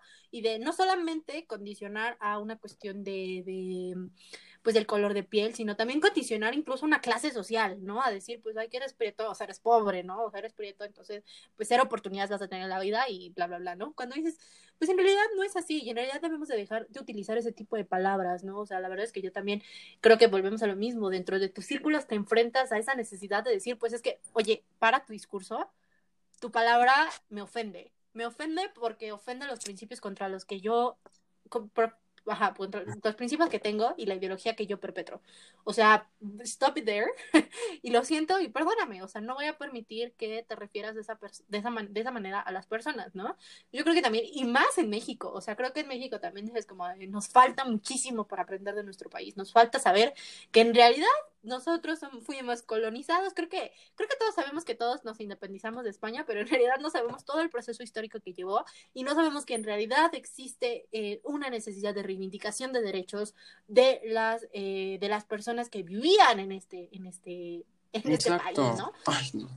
Es que sí mucho coraje, amiga, porque justamente todo este tipo, o sea, al momento de normalizarlo, por ejemplo, si llega a darnos ya hasta pena decirlo, o sea, porque es como, güey, ¿por qué me tendría que dar pena levantarme en mi círculo social o en mi círculo familiar y decir, altos, eso está mal, ¿no? O sea, automáticamente cuando le dices a una persona, es que eso se puede entender como un discurso de odio, es que eso se puede entender como discriminación, es que eso suena un poco violento, híjole, se prenden horrible, o sea, es, es, un horror ver porque la familia se pone como, ay, ya vas a empezar, ay, es que no aguantas nada, ay, es que no entiendes, es humor, ay, es que es tu abuelito. Y tú, o sea, no le estoy diciendo que cambie su pensamiento porque no pretendo hacer eso, pero que no lo diga. O sea, si es algo violento, si es algo que está violentando a alguien, no tiene que decirlo, ¿no? Y que es justamente como este debate, ¿no? Que muchas personas dicen, ay, es que pues ya es mi abuelito, ya no le voy a poder hacer cambiar de opinión. Ok, no le vas a hacer cambiar de opinión, pero que eso no te frene decir decirle a tu abuelito o a tu abuelita por lo que más quieras que no contribuya a este problema muy serio, ¿no? O sea, yo se lo decía a mi mamá en algún momento, como es que ma, o sea, yo ya no puedo permitir que hagan como este comentario, estos comentarios homofóbicos, porque bueno, yo ya lo, yo ya lo viví, pero mis primos y primas y primes pues están pequeños, pequeñas y pequeñas, y yo no quiero que sufran lo mismo que yo sufrí escuchando ese tipo de comentarios, ¿no? O sea, no sé, en el caso tuyo, que sigan diciendo comentarios objetificando a la mujer. En algún momento de nuestra vida, a mi prima y a mí, o sea, uno de mis tíos mm, en una fiesta le dijo a mi prima, ay, si yo tuviera tu edad, andaría contigo. Y yo sí me detuve y le dije como, o sea, no, esto definitivamente es algo que yo no, yo no voy a permitir y me fui. Y se ofende. No, y aparte que dices, no voy a permitir, ni siquiera en broma, o sea, que dices, o sea, de verdad, ¿qué, qué es lo que, que, está pasando en este mundo para que realmente digan, pues los tienes que aceptar? Y, y, como dice Dios, o sea, que no te dé miedo eh, realmente ir alto, realmente decir, este tipo de comentarios no van conmigo, porque pues a final de cuentas, pues volvemos a lo mismo, eso va a generar un cambio y créanme que la próxima generación se va a ver impresionantemente y de verdad se espera, se espera porque, o sea, no lo estoy haciendo, o sea, en este caso, por ejemplo, Diego y yo no lo hacemos por nosotros, sino lo hacemos por el futuro de las, eh, de, de, los que vengan, ¿no? O sea, porque sé que ahora puedo, eh, no sé, si hablo acerca del consentimiento con los niños, niñas, niñas, puedo prevenir este, que uno de cada cinco niños en México sea abusado sexualmente, ¿no? Porque sé que eh, si no dejo que hagas ese tipo de comentarios, sé que a futuro eh, un niño, niño, niño va a descubrir su identidad sexual a temprana edad y no va a tener que sufrir todo ese tipo de situaciones, porque sé que si hablo acerca del feminismo actualmente y que si sigo con esas ideas locas que dicen muchas personas, sé que en un futuro voy a hacer que... Eh, este, la persona con la que conviva, ya sea hijo, hija, hija o alguna persona eh, igual de, de, la próxima generación, eh, vamos a hacerles entender que no necesita de un amor romántico, que no necesita de un hombre en realidad, o incluso un hombre que no necesita de ser masculino para poder, para poder desarrollarse, ¿no? O sea, creo que eso es lo que nosotros pretendemos a lo largo de de las acciones que, que, hacemos, ¿no? Y de los comentarios que emitimos, de los pensamientos que tenemos. Entonces yo creo que sí es bien importante. Por ejemplo, también otra cosa que, que a mí también me, me, llama mucho la atención, que también está muy sujeto a todo este tipo de comentarios, la cuestión del body positivity, ¿no? Que eh, pues es que dices, no, pues es que, amigo, déjame decirte que pues eres gordofóbico, ¿no? O sea, ¿cómo te explico? O sea, una cosa así, o sea, es decir, como de, porque el típico argumento, ¿no? De, ay, pues es que lo digo porque todas las personas tienen que ser sanas, ¿no? Y todas las personas lo digo por salud, ¿no? Porque no se ven bien. Y dices como, no, a ver, ¿cómo te explico? Que eh, pues es importante contrarrestar los problemas de obesidad y sobrepeso, porque eso sí, o sea, jamás se va a, a poner a debate. Creo que sí es muy importante, pero creo que hay una línea importante que existe eh, entre lo que significa el body positivity, ¿no? Entonces, no, no sé, por ejemplo, aquí qué, qué pues yo creo, Lari, que justamente como dices, o sea, no está debate, definitivamente sí es una situación que puede llevarte a algunos riesgos, o sea, eso no está discusión, nadie lo está negando, pero pues ahora sí a ti, ¿qué chingados te importa? o sea, no sabes para empezar qué es lo que arrojó a esta persona a llegar a esta situación, no sabes qué es lo que es, y de lo que se trata el body positivity es aceptar que existe una diversidad de cuerpos, ¿no? Y que justamente una vez lo veía en una foto que, digo, no sé si tengo un autor o autora, autore, no estoy muy seguro, pero lo vi en una foto y creo que es súper importante, ¿no? Que si toda la, toda la, todo el mundo consumiera la misma cantidad de comida, o sea, exactamente lo mismo, comiera lo mismo todos los días, de todas formas existiría una gran diversidad de cuerpos y existirían personas obesas y existirían personas que, que les falte, porque así es todo, o sea, no, no, podemos, no podemos ir por la vida diciendo que hay un cuerpo perfecto, que hay, que hay cánones de belleza perfectos, porque simplemente no lo es. Y el body positivity no pretende mmm, normalizar los problemas que puede traerte la obesidad, sino que pretende normalizar que pues existen las personas y que no porque tengan esa cuestión de su peso, quiere decir que ya no puedan modelar, quiera decir que ya no merezcan el mismo trato, quiera decir que merezcan ser discriminadas. O sea, no. Y esto mismo también nos lleva como a este ámbito de, de cuando hablamos del humor negro. O sea, no porque una persona tenga una discapacidad, quiera decir viva con una discapacidad, quiera decir que ya, ya puedas, ya puedas burlarte de ello o puedas burlarte de esa situación, ¿no? Y creo que eso es algo súper importante y que es lo que nos lleva ya a uno de los últimos puntos. No, sab no sabes tú con este tipo de cosas a quién estás, a quién estás pues simplemente, no sé cómo decirlo, como menos calificando, no sabes a quién le puedes estar afectando, ¿no? Y algo que es muy importante y que también sucede y que nos llaman generación de cristal porque somos frágiles es porque hemos normalizado o espero que muchos de nosotros hayamos normalizado como esta cuestión de la salud mental y de exigir atención a nuestros problemas mental, a nuestras situaciones que tengamos o algún problema que nos aqueje tenga que ver con nuestra salud mental. Eh, o sea, que, que a veces tienden a burlarse muchas personas de que, ay, ahora todo les da ansiedad, ay, este, no me dejaron salir con mi amiga, me dio depresión, ay, este, o por ejemplo, muchas cosas que decían, que dicen como, ay, en mis épocas no le decíamos déficit de atención, le decíamos que era una persona burra, o que era un niño burro o burra, o sea, y es como, ay, híjole, no sé cómo explicártelo. Yo creo que sí, o sea, completamente contigo. Creo que es algo admirable de nuestra generación que reconozcamos que eh, existen diversos problemas de em, salud mental.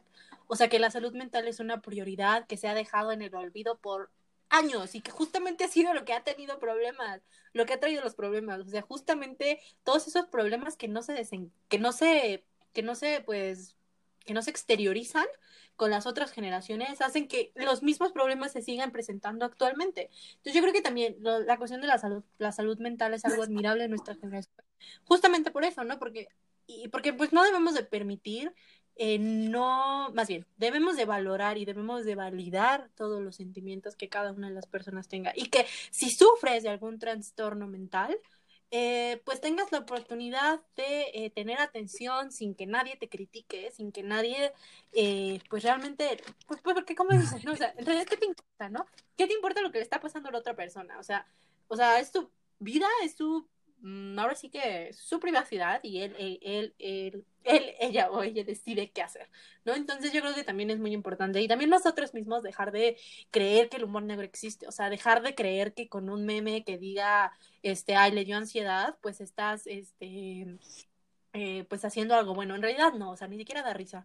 O sea, ese mismo meme puede que le duela a alguien y puede que minimice el problema de alguien, ¿no? Y que diga como de, ay, pues es que a lo mejor sí soy un exagerada, exagerado, exagerade por este problema que estoy teniendo, ¿no? Cuando en realidad no es así. Cuando en realidad debes de estar consciente que pues cada quien sufre a su manera, cada quien vive a su manera, cada quien siente a su manera, cada quien ama a su manera y que pues al final de cuentas no te incumbe, ¿no? Entonces, y, justamente no, no dejar de validar y no dejar de valorar los sentimientos de las demás personas porque volvemos a lo mismo.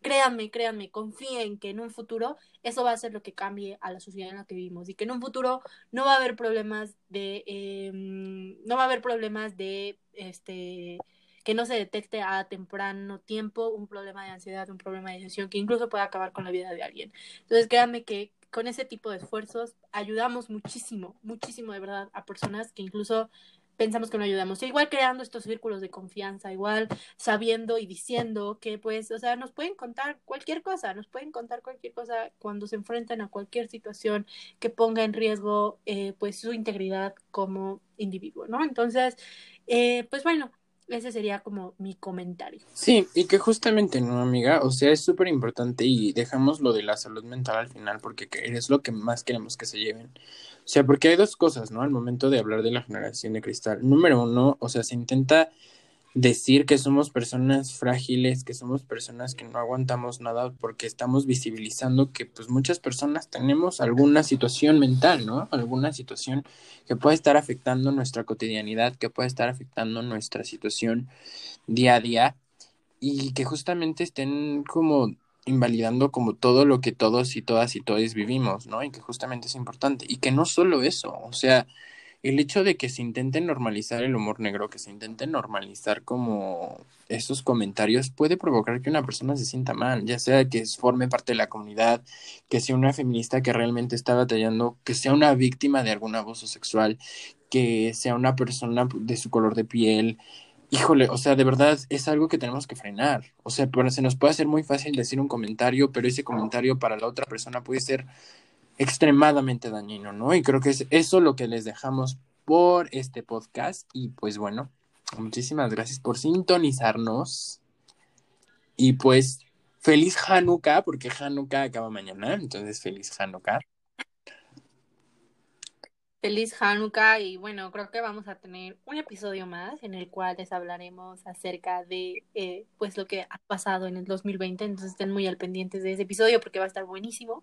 Y pues bueno, igual invitarles a que compartan el podcast con sus amigos, amigas, amigues, pues porque en realidad creo que eh, son pláticas interesantes que pues de alguna manera eh, pues nos proporcionan algo de conocimiento, ¿no? Igual recuerden seguirnos en nuestras redes sociales y compartir, por favor, eh, y pues bueno, eso sería todo por parte nuestra. Les agradecemos muchísimo a todas, todas y todos los que nos escuchan y recuerden que nosotros tienen esta figura de confianza. Créanos que independientemente del podcast que hacemos, pues, o sea, sí pensamos y sí aplicamos lo que decimos. Entonces realmente vamos a estar para apoyarles, incluso si no les conocemos. Eh, creo que, pues bueno, ese sería como nuestro último comentario. Y pues bueno, nos vemos en, la siguiente, en el siguiente episodio de Tommy Rescue. Muchas gracias. Gracias, bye. Hola a todos, todas y todes, y bienvenidos y bienvenidas y bienvenides a nuestro podcast, o intento de podcast Dummy Rescue. Yo soy Diego Cortés y estoy aquí con mi mejor amiga Larisa Camaño. Saluda, amiga.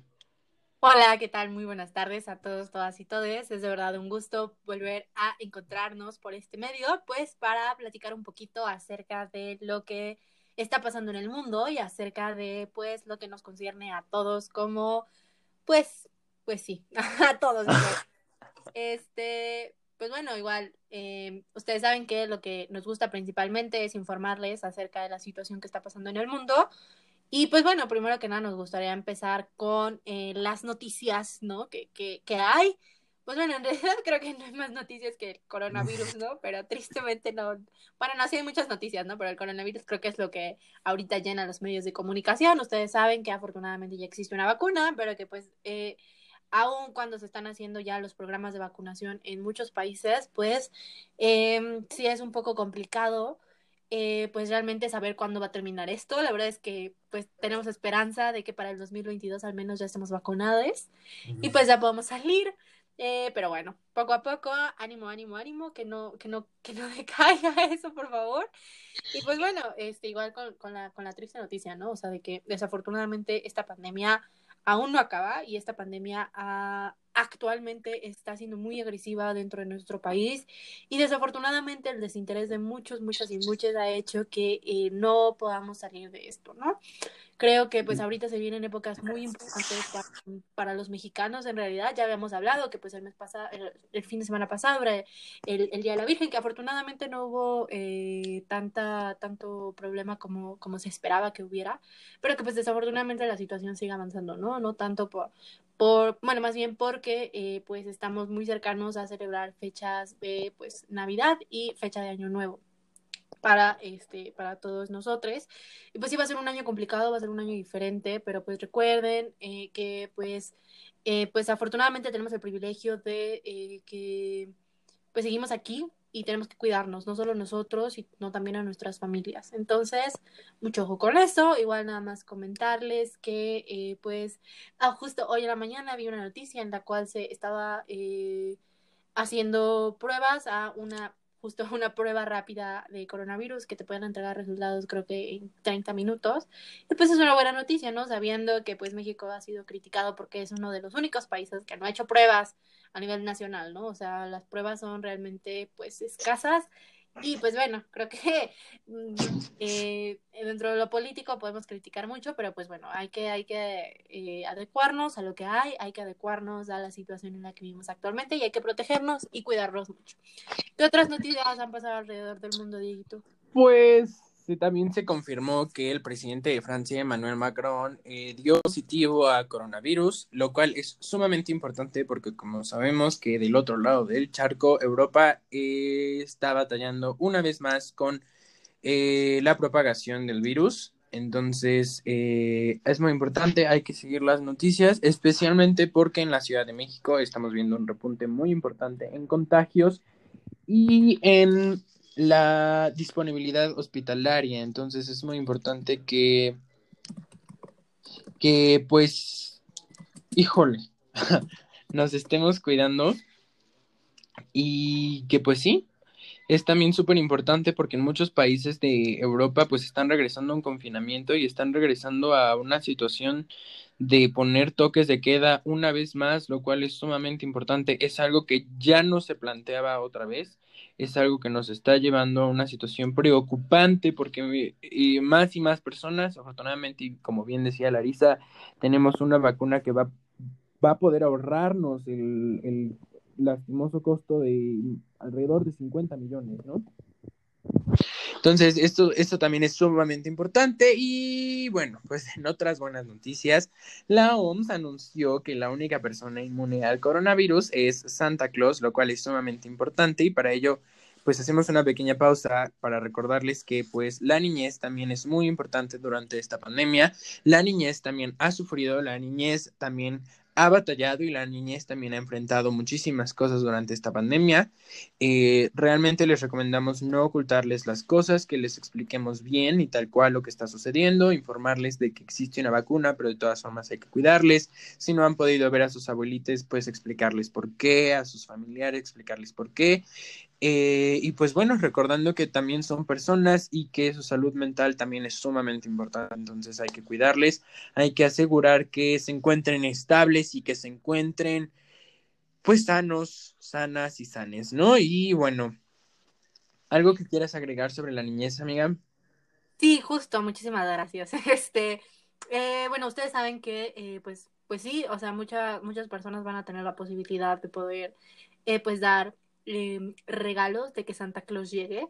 Sin embargo, en otras casitas Santa Claus no va a llegar debido a pues la em, crisis económica que está atravesando no solo México, sino el mundo. Entonces, creo que también es muy importante que si está dentro de nuestras posibilidades, ayudar a Santa Claus a entregar regalos alrededor de, eh, del país sería una muy buena idea. Eh, traten de buscar eh, alguna forma para llegar a Santa Claus de manera fácil y segura. Y pues bueno, eso, ese sería como el comentario nada más. Y pues bueno, justamente me, me, me gusta mucho que estemos hablando de eh, justamente este cambio generacional, de que la pandemia ha ocasionado en los niñas, niñas y niñes. Porque bueno, o sea, ahorita sabemos que, que la generación actual, o sea, lo, lo, te digo porque pues Dieguito y yo tenemos este primos, primas, primos más chiquitos. Entonces sabemos que pues ahorita, o sea, ellos están naciendo con la tecnología ellos son tecnología pura, o sea, que, sabe más, o sea, mi, mi prima sabe más de Zoom que yo.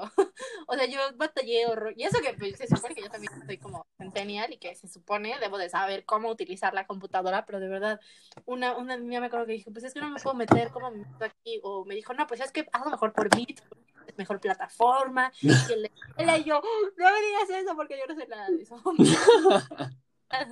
Y te digo, o sea, a final de cuentas, o sea, ellos ya traen un celular casi casi en la mano, ¿no? O sea, ellos ya saben utilizarlo y no porque, digamos, quieran utilizarlo, sino porque deben utilizarlo, sino porque en la escuela, sus amigos, sus amigas, amigues, porque con su familia incluso, o sea, creo que nos hemos dado con mucho cuenta que, eh, pues, o sea, hasta el, el niño, niña, niña chiquito, este, sabe cómo hacer una videollamada con sus abuelos, ¿no? O sea, creo que, wow, a mí me, me emociona mucho eso y bueno, me emociona, pero a la vez me preocupa, ¿no? Porque tenemos una dependencia tecnológica bien importante.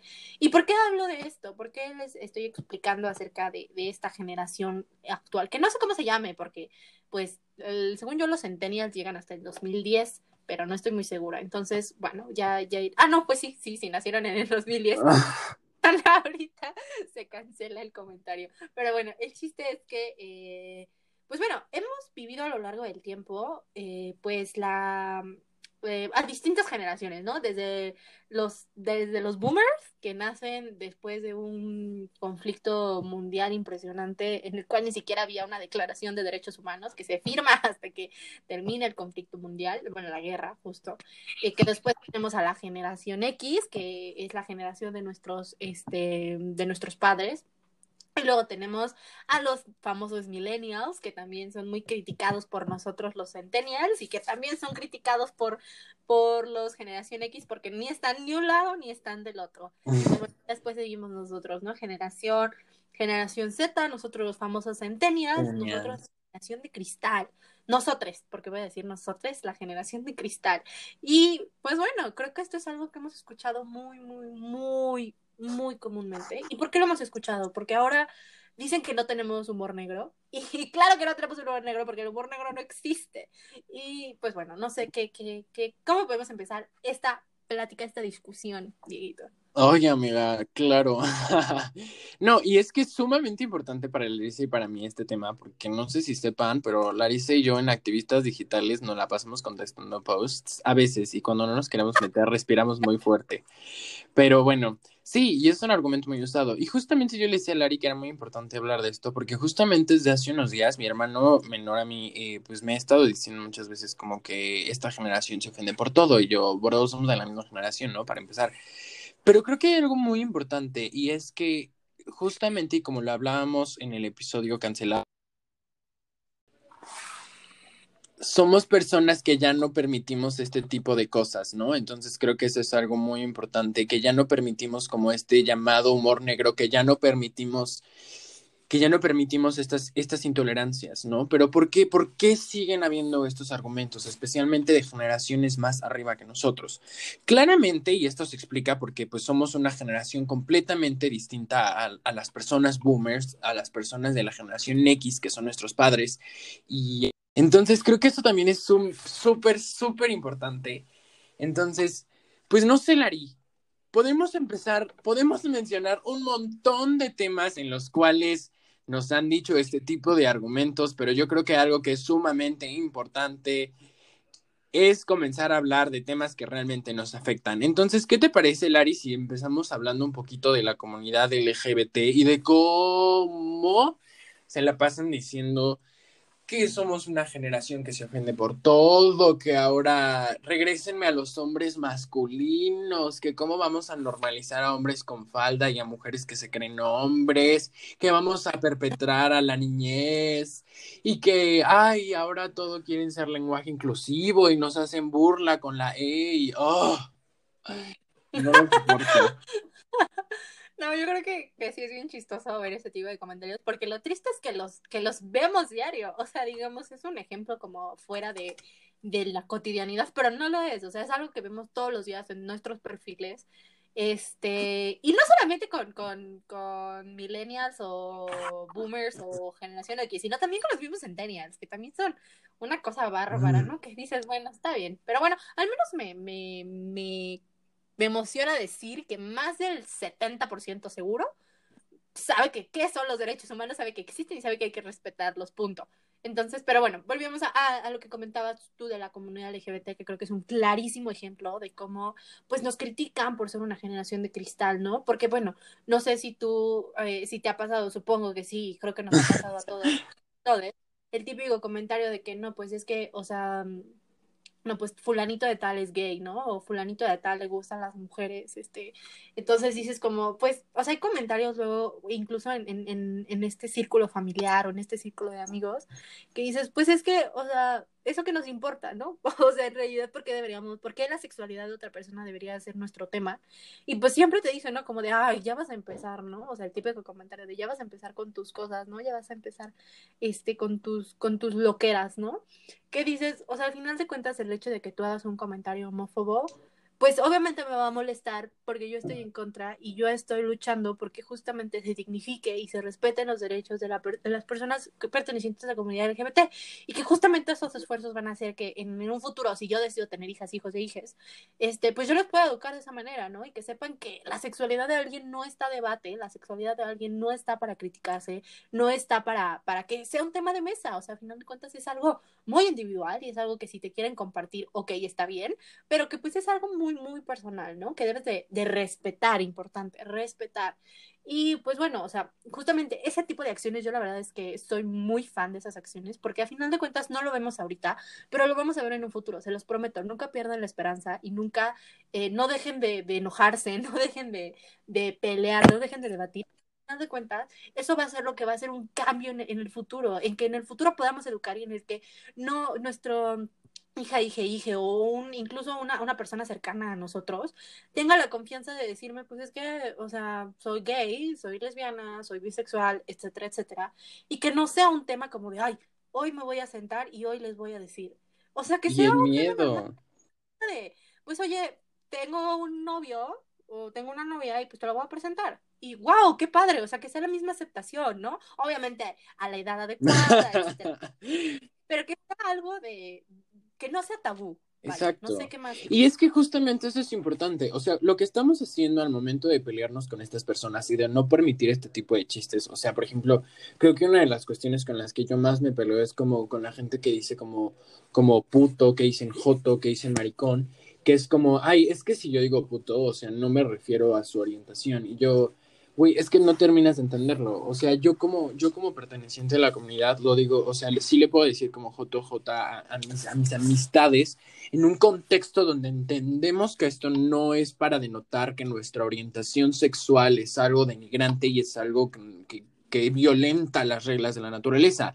Pero si tú como persona externa a mí lo utilizas como cualquier manera, es justamente algo que ofende, como fue el caso que sucedió con, con el Mundial en el que pues querían pues, pues sí, básicamente amonestar a la, a la, a la selección mexicana cuando la afición gritaba eh, puto. O sea, es una cuestión que sí, que sí, que sí contribuye a esto y que la FIFA tomó una buena postura en esa situación al momento de decir, o sea, no lo vamos a respetar porque este cántico tiene una historia homófoba, o sea, tiene una historia homofóbica. Entonces no podemos permitir en este contexto internacional este tipo de cuestiones. Y claramente el hecho de que normalicemos este tipo de actitudes en un contexto deportivo genera que las personas pertenecientes a la comunidad LGBT y que también sean deportistas, pues tengan un miedo increíble, porque deja tú los comentarios. O sea, estos comentarios es el primer paso, ¿no, amiga? Pero si seguimos normalizando este tipo de cosas y no permit y, y, seguimos permitiendo este tipo de cosas bajo la excusa, ay, es que es de otra generación, puede, puede provocar un crimen de odio que ojalá no suceda nunca, nunca, nunca en la vida otro crimen de odio pero que como seguimos normalizándolo va a seguir sucediendo y que es algo que sigue sucediendo y que es algo que sigue violentando.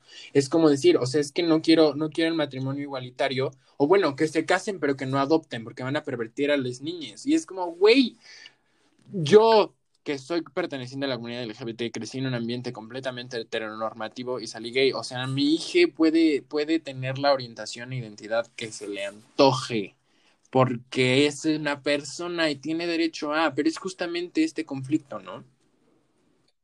La verdad es que sí, me, me concuerdo completamente con lo que dices y justo viene a mi mente este recuerdo que, este, pues una vez estaba en la, en la prepa en un partido de fútbol y que justamente yo dije, eh, bueno, estaban jugando un partido de fútbol, claramente eran este, penales y pues bueno, este, pues obviamente la emoción y bla, bla, bla, ¿no? Y me acuerdo justo que pues era la típica frase, ¿no? Que, que utilizaron en, el mundial, ¿no?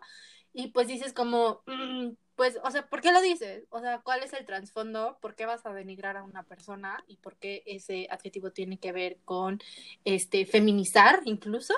Eh, esta situación, ¿no? Y que algo también importante que mencionabas sobre la comunidad LGBT, la verdad es que yo ahí difiero un poco, la verdad es que no, no, no, no, no puedo hablar como tal, pero pues sí me gustaría dar como mi opinión sobre eso. Digo, al final de cuentas, dentro de la comunidad, como feminista, sí hay que reconocer que existen diferentes actitudes que hacen que el mismo sistema este, machista y misógino se perpetre dentro de. Entonces, también como este tipo de acciones, ir poco a poco deconstruyéndolas para que pues en un futuro sea muy diferente el ambiente en el que se maneje pero vuelvo a lo mismo, como feminista lo digo. No, y, pues, y estoy completamente de acuerdo contigo, amiga. O sea, justamente yo también, o sea, por ejemplo, con estas palabras como J y J, o sea, por ejemplo, a mí no me gusta mucho usarlas, pero sí tengo círculos sociales donde en un contexto donde ya entendimos y con donde no se dan, no se dan como estas conductas misóginas, pues sí se puede dar como este tipo de frases, como es en el caso con la N-word en algunas, en algunas comunidades afrodescendientes. Definitivamente yo no lo uso porque siento que es algo que continúa con este estereotipo, justamente como dices. O sea, el hecho de que lo sigamos diciendo continúa y continúa, y que es algo que se sigue dando, ¿no? Y que es súper importante mencionarlo para pasar a un segundo grupo de personas que, siendo, que, es vulnerable, que es vulnerada y que es atacada con este argumento, que es el hecho de que dentro de la misma comunidad LGBT somos súper, súper, súper, súper misógines, ¿no? O sea, la comunidad LGBT, bueno, tiende a ser misógina a otro nivel y por lo tanto contribuye a esta cuestión de seguir atacando a las feministas. Digo, ya lo habíamos dicho en algún momento, de tenemos que dejarle de tener miedo al feminismo, o sea, tenemos que dejar de tenerle miedo, pero ¿qué sucede? O sea, ¿cuántas veces no nos no han, no hemos visto comentarios o no nos han dicho comentarios al respecto cuando estamos defendiendo como esta lucha o, o bueno, en tu caso y cuando yo simplemente eh, pues platico de lo que me han platicado mis amistades que son feministas. O sea, ¿cuántas veces no hemos escuchado este freaking argumento, esta, esta falacia tan, tan incoherente? Sí, yo creo que dentro del movimiento feminista también yo creo que se da mucho esta, esta parte de que hay cosas que son una generación de cristal y ahora todo les molesta. Y dices, sí, todo me molesta, todo me molesta cuando vulnera mis derechos humanos. O sea, as simple as that. O sea, no hay otra cosa. Cuando, por ejemplo, volvemos a lo mismo, ¿no? Cuando este tipo de comentarios como de, este, pues, pues son una generación de cristal porque ya no aguantan, este, no sé, um, Mm, ya no aguantan que este un hombre eh, esté con ustedes y que puede sea machista, ¿no? Y después pues, no, güey. o dime lo que quieras, pero pues no lo voy a aguantar. ¿No? O sea, o, los típicos igual comentarios dentro de igual o alguna plática este familiar o alguna plática entre amigos, amigas, amigues, que este pues va encaminada hacia el, el hecho de decir, no, pues es que eh, un comentario sexista, ¿no? Como de, no, pues es que estaba, la morra esa estaba bien buena, ¿no? O, o me diga esta morra, bla, bla, bla, que dices, pues yo no voy a tolerar ese tipo de comentarios y dime generación de cristal y dime lo que quieras y dime me, te ofendes por todo, pero sí, me ofendo porque al final contribuye a algo contra lo que estoy luchando y al final contribuye a algo con lo que no va mi ideología, mi ideología va hacia este, de construirme, hacia tratar de deconstruir a las demás personas que me rodean, a iniciarlas en el proceso, ¿no? Porque el proceso de construcción es individual, pero a iniciarlas en el proceso, ¿no? O sea, yo creo que eh, no, no es que, no es que sea payasa, ¿no? Porque incluso llegan a decir ese tipo de comentarios, ¿no? Como de, ay, pues no seas payasa, es era una fiesta, ¿no? O de, ay, no seas payasa, pues solo es una plática. Y pues es que no, o sea, al final de cuentas vuelvo a lo mismo, o sea, si va en contra de mis principios, si va en contra de mi ideología, no lo voy a permitir. ¿Por qué? Pues porque al final de cuentas es una cuestión de derechos, es una cuestión de eh, un movimiento que ha llevado siglos desarrollándose y que pues, o sea, tarde o temprano va a lograr un cambio, ¿no? Que a lo mejor y en un futuro, cuando yo me siente con alguien, me sienta cómoda de platicar de X tema, sin que sea el típico comentario de algún niño, porque pues sí, sí, lo son.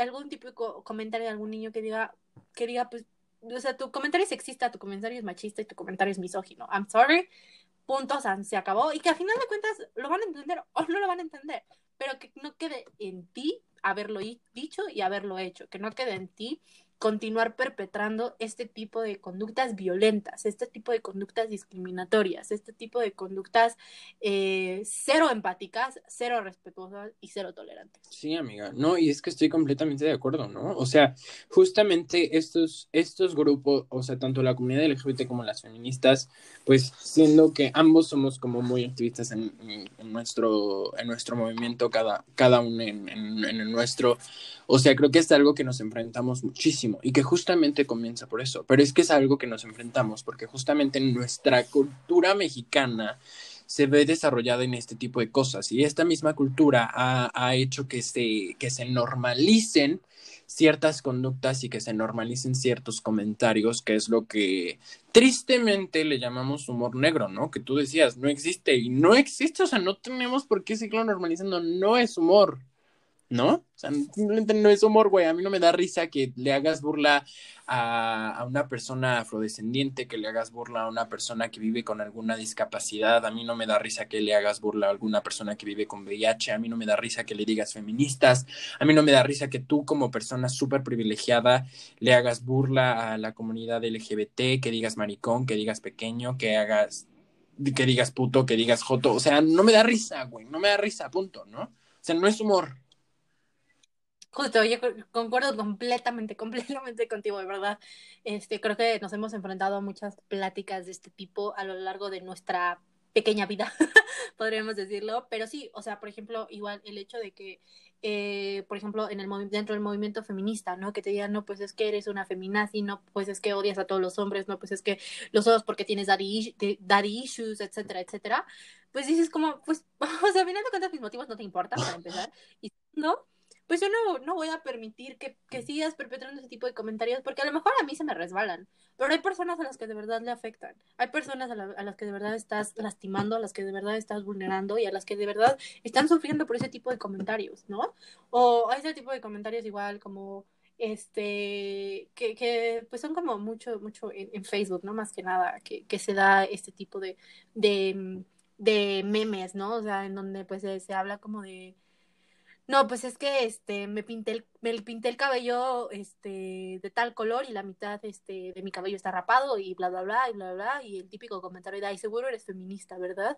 Dices como, a ver, o sea, tienes que empezar a deconstruirte de verdad. ¿Por qué? Por ti. O sea, deja tú por mí, o sea, por ti, porque al final de cuentas no vas a encajar en una sociedad a futuro porque afortunadamente la sociedad está cambiando y afortunadamente estamos haciendo el reconocimiento que se le debe de hacer a todas las problemáticas que nos afectan. Y justo, mencionabas que no solamente estos dos grupos en especial de activistas eh, feministas o de la comunidad LGBTIQ+, sino que también, o sea, hay comentarios este, racistas, hay comentarios, por ejemplo, acerca del body positivity, ¿no? O hay comentarios acerca de la ansiedad y la depresión, que son otros tres temas que nos gustaría platicarles, ¿no? Y pues bueno, empecemos con, con el tema de el racismo. ¿Qué, qué nos puedes decir en, en, este sentido, Dieguito?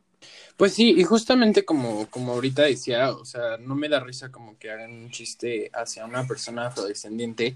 Creo que justamente tendremos a normalizarlo, ¿no? O sea, aquí en México el racismo se ve más como hacia la comunidad indígena y es algo, por ejemplo, que yo me enfrento mucho, ¿no? O sea, en cuestiones familiares, por ejemplo, cuando yo, cuando yo por ejemplo, digo, güey, deja de decirles india, deja de decirles indio, ¿no? O sea, es una persona indígena y es súper importante, ¿no? O sea, creo que es algo súper importante porque, o sea, justamente, y en algún momento en la escuela, digo, no tengo la cifra ahorita, pero ahorita se me vino en la cabeza, o sea, dentro de la dentro de las personas que sufren violencia, es un gran porcentaje de las personas que sufren violencia, o sea, es más del 50%, y ya ni hablando de mujeres, ¿no? O sea, porque las mujeres creo que se van hasta un 70%, lo cual es sumamente preocupante y es algo que, que, comienza por el hecho de decirles, ay, es que es una india, es que es un indio, ¿no? O el típico comentario ahorita, desde que Yalitza apareció, pues ha triunfado increíblemente en, el mundo cinematográfico y en el mundo activista, porque es súper activista TKM, shout out a Yalitza apareció.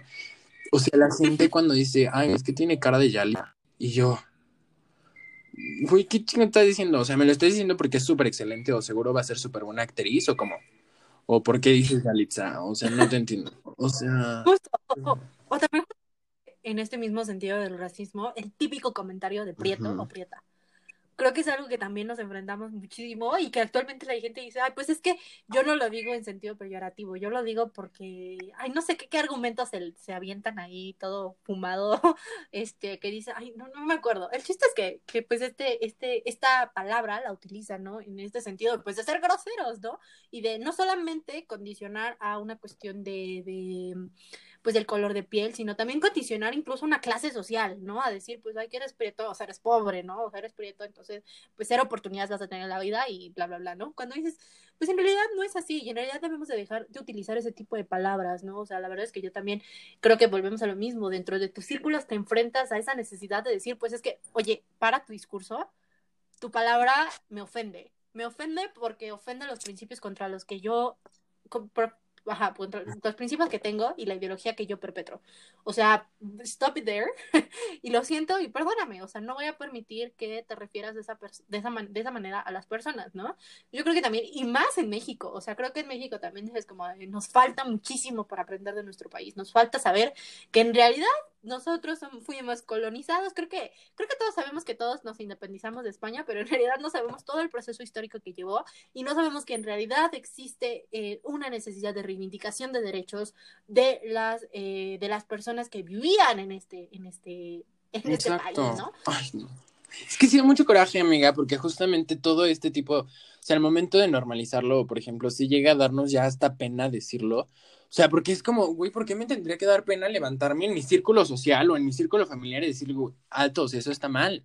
¿no? O sea, automáticamente cuando le dices a una persona, es que eso se puede entender como un discurso de odio, es que eso se puede entender como discriminación, es que eso suena un poco violento, híjole, se prenden horrible. O sea, es, es, un horror ver porque la familia se pone como, ay, ya vas a empezar, ay, es que no aguantas nada, ay, es que no entiendes, es humor, ay, es que es tu abuelito. Y tú, o sea, no le estoy diciendo que cambie su pensamiento porque no pretendo hacer eso, pero que no lo diga. O sea, si es algo violento, si es algo que está violentando a alguien, no tiene que decirlo, ¿no? Y que es justamente como este debate, ¿no? Que muchas personas dicen, ay, es que pues ya es mi abuelito, ya no le voy a poder hacer cambiar de opinión. Ok, no le vas a hacer cambiar de opinión, pero que eso no te frene decir decirle a tu abuelito o a tu abuelita por lo que más quieras que no contribuya a este problema muy serio, ¿no? O sea, yo se lo decía a mi mamá en algún momento como es que ma, o sea, yo ya no puedo permitir que hagan como este comentario, estos comentarios homofóbicos, porque bueno, yo ya lo, ya lo viví, pero mis primos y primas y primes pues están pequeños, pequeñas y pequeñas, y yo no quiero que sufran lo mismo que yo sufrí escuchando ese tipo de comentarios, ¿no? O sea, no sé, y en el caso tuyo, que sigan diciendo comentarios objetificando a la mujer. En algún momento de nuestra vida, a mi prima y a mí, o sea, uno de mis tíos mm, en una fiesta le dijo a mi prima, ay, si yo tuviera tu edad, andaría contigo. Y yo sí me detuve y le dije como, o sea, no, esto definitivamente es algo que yo no, yo no voy a permitir y me fui. ¿Y se ofende?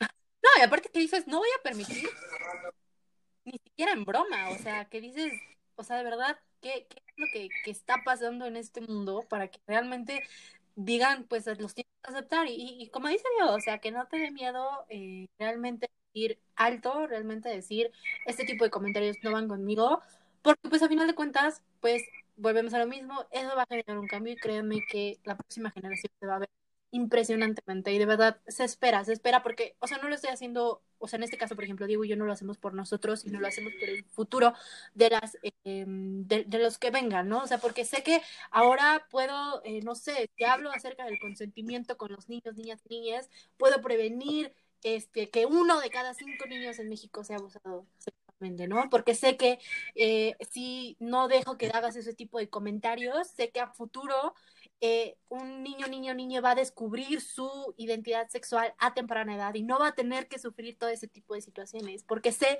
que si hablo acerca del feminismo actualmente y que si sigo con esas ideas locas que dicen muchas personas, sé que en un futuro voy a hacer que... Eh, este, la persona con la que conviva, ya sea hijo, hija, hija o alguna persona eh, igual de, de, la próxima generación, eh, vamos a hacerles entender que no necesita de un amor romántico, que no necesita de un hombre en realidad, o incluso un hombre que no necesita de ser masculino para poder, para poder desarrollarse, ¿no? O sea, creo que eso es lo que nosotros pretendemos a lo largo de de las acciones que, que, hacemos, ¿no? Y de los comentarios que emitimos, de los pensamientos que tenemos. Entonces yo creo que sí es bien importante. Por ejemplo, también otra cosa que, que a mí también me, me, llama mucho la atención, que también está muy sujeto a todo este tipo de comentarios, la cuestión del body positivity, ¿no? Que eh, pues es que dices, no, pues es que, amigo, déjame decirte que pues eres gordofóbico, ¿no? O sea, ¿cómo te explico? O sea, una cosa así, o sea, es decir, como de, porque el típico argumento, ¿no? De, ay, pues es que lo digo porque todas las personas tienen que ser sanas, ¿no? Y todas las personas lo digo por salud, ¿no? Porque no se ven bien. Y dices como, a ver, ¿cómo te explico? Que eh, pues es importante contrarrestar los problemas de obesidad y sobrepeso, porque eso sí, o sea, jamás se va a, a poner a debate. Creo que sí es muy importante, pero creo que hay una línea importante que existe eh, entre lo que significa el body positivity, ¿no? Entonces, no, no sé, por ejemplo, aquí qué, qué pues yo creo, Lari, que justamente como dices, o sea, no está debate, definitivamente sí es una situación que puede llevarte a algunos riesgos, o sea, eso no está discusión, nadie lo está negando. Pero pues ahora sí a ti, ¿qué chingados te importa? o sea, no sabes para empezar qué es lo que arrojó a esta persona a llegar a esta situación, no sabes qué es lo que es, y de lo que se trata el body positivity es aceptar que existe una diversidad de cuerpos, ¿no? Y que justamente una vez lo veía en una foto que, digo, no sé si tengo un autor o autora, autore, no estoy muy seguro, pero lo vi en una foto y creo que es súper importante, ¿no? Que si toda la, toda la, todo el mundo consumiera la misma cantidad de comida, o sea, exactamente lo mismo, comiera lo mismo todos los días, de todas formas existiría una gran diversidad de cuerpos y existirían personas obesas y existirían personas que, que les falte, porque así es todo, o sea, no, no, podemos, no podemos ir por la vida diciendo que hay un cuerpo perfecto, que hay, que hay cánones de belleza perfectos, porque simplemente no lo es. Y el body positivity no pretende mm, normalizar los problemas que puede traerte la obesidad, sino que pretende normalizar que pues existan las personas y que no porque tengan esa cuestión de su peso, quiere decir que ya no puedan modelar, quiera decir que ya no merezcan el mismo trato, quiera decir que merezcan ser discriminadas. O sea, no. Y esto mismo también nos lleva como a este ámbito de, de cuando hablamos del humor negro. O sea, no porque una persona tenga una discapacidad, quiera decir viva con una discapacidad quiera decir que ya, ya puedas, ya puedas burlarte de ello o puedas burlarte de esa situación, ¿no? Y creo que eso es algo súper importante y que es lo que nos lleva ya a uno de los últimos puntos.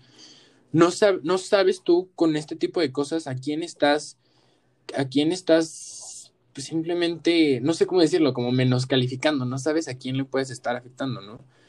Y algo que es muy importante y que también sucede y que nos llaman generación de cristal porque somos frágiles es porque hemos normalizado, o espero que muchos de nosotros hayamos normalizado como esta cuestión de la salud mental y de exigir atención a nuestros problemas mental, a nuestras situaciones que tengamos o algún problema que nos aqueje tenga que ver con nuestra salud mental.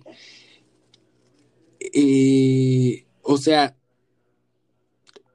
que, que a veces tienden a burlarse muchas personas de que, ay, ahora todo les da ansiedad, ay, este, no me dejaron salir con mi amiga, me dio depresión, ay, este, o por ejemplo, muchas cosas que decían, que dicen como, ay, en mis épocas no le decíamos déficit de atención, le decíamos que era una persona burra, o que era un niño burro o burra, o sea, y es como, ay, híjole, no sé cómo explicártelo.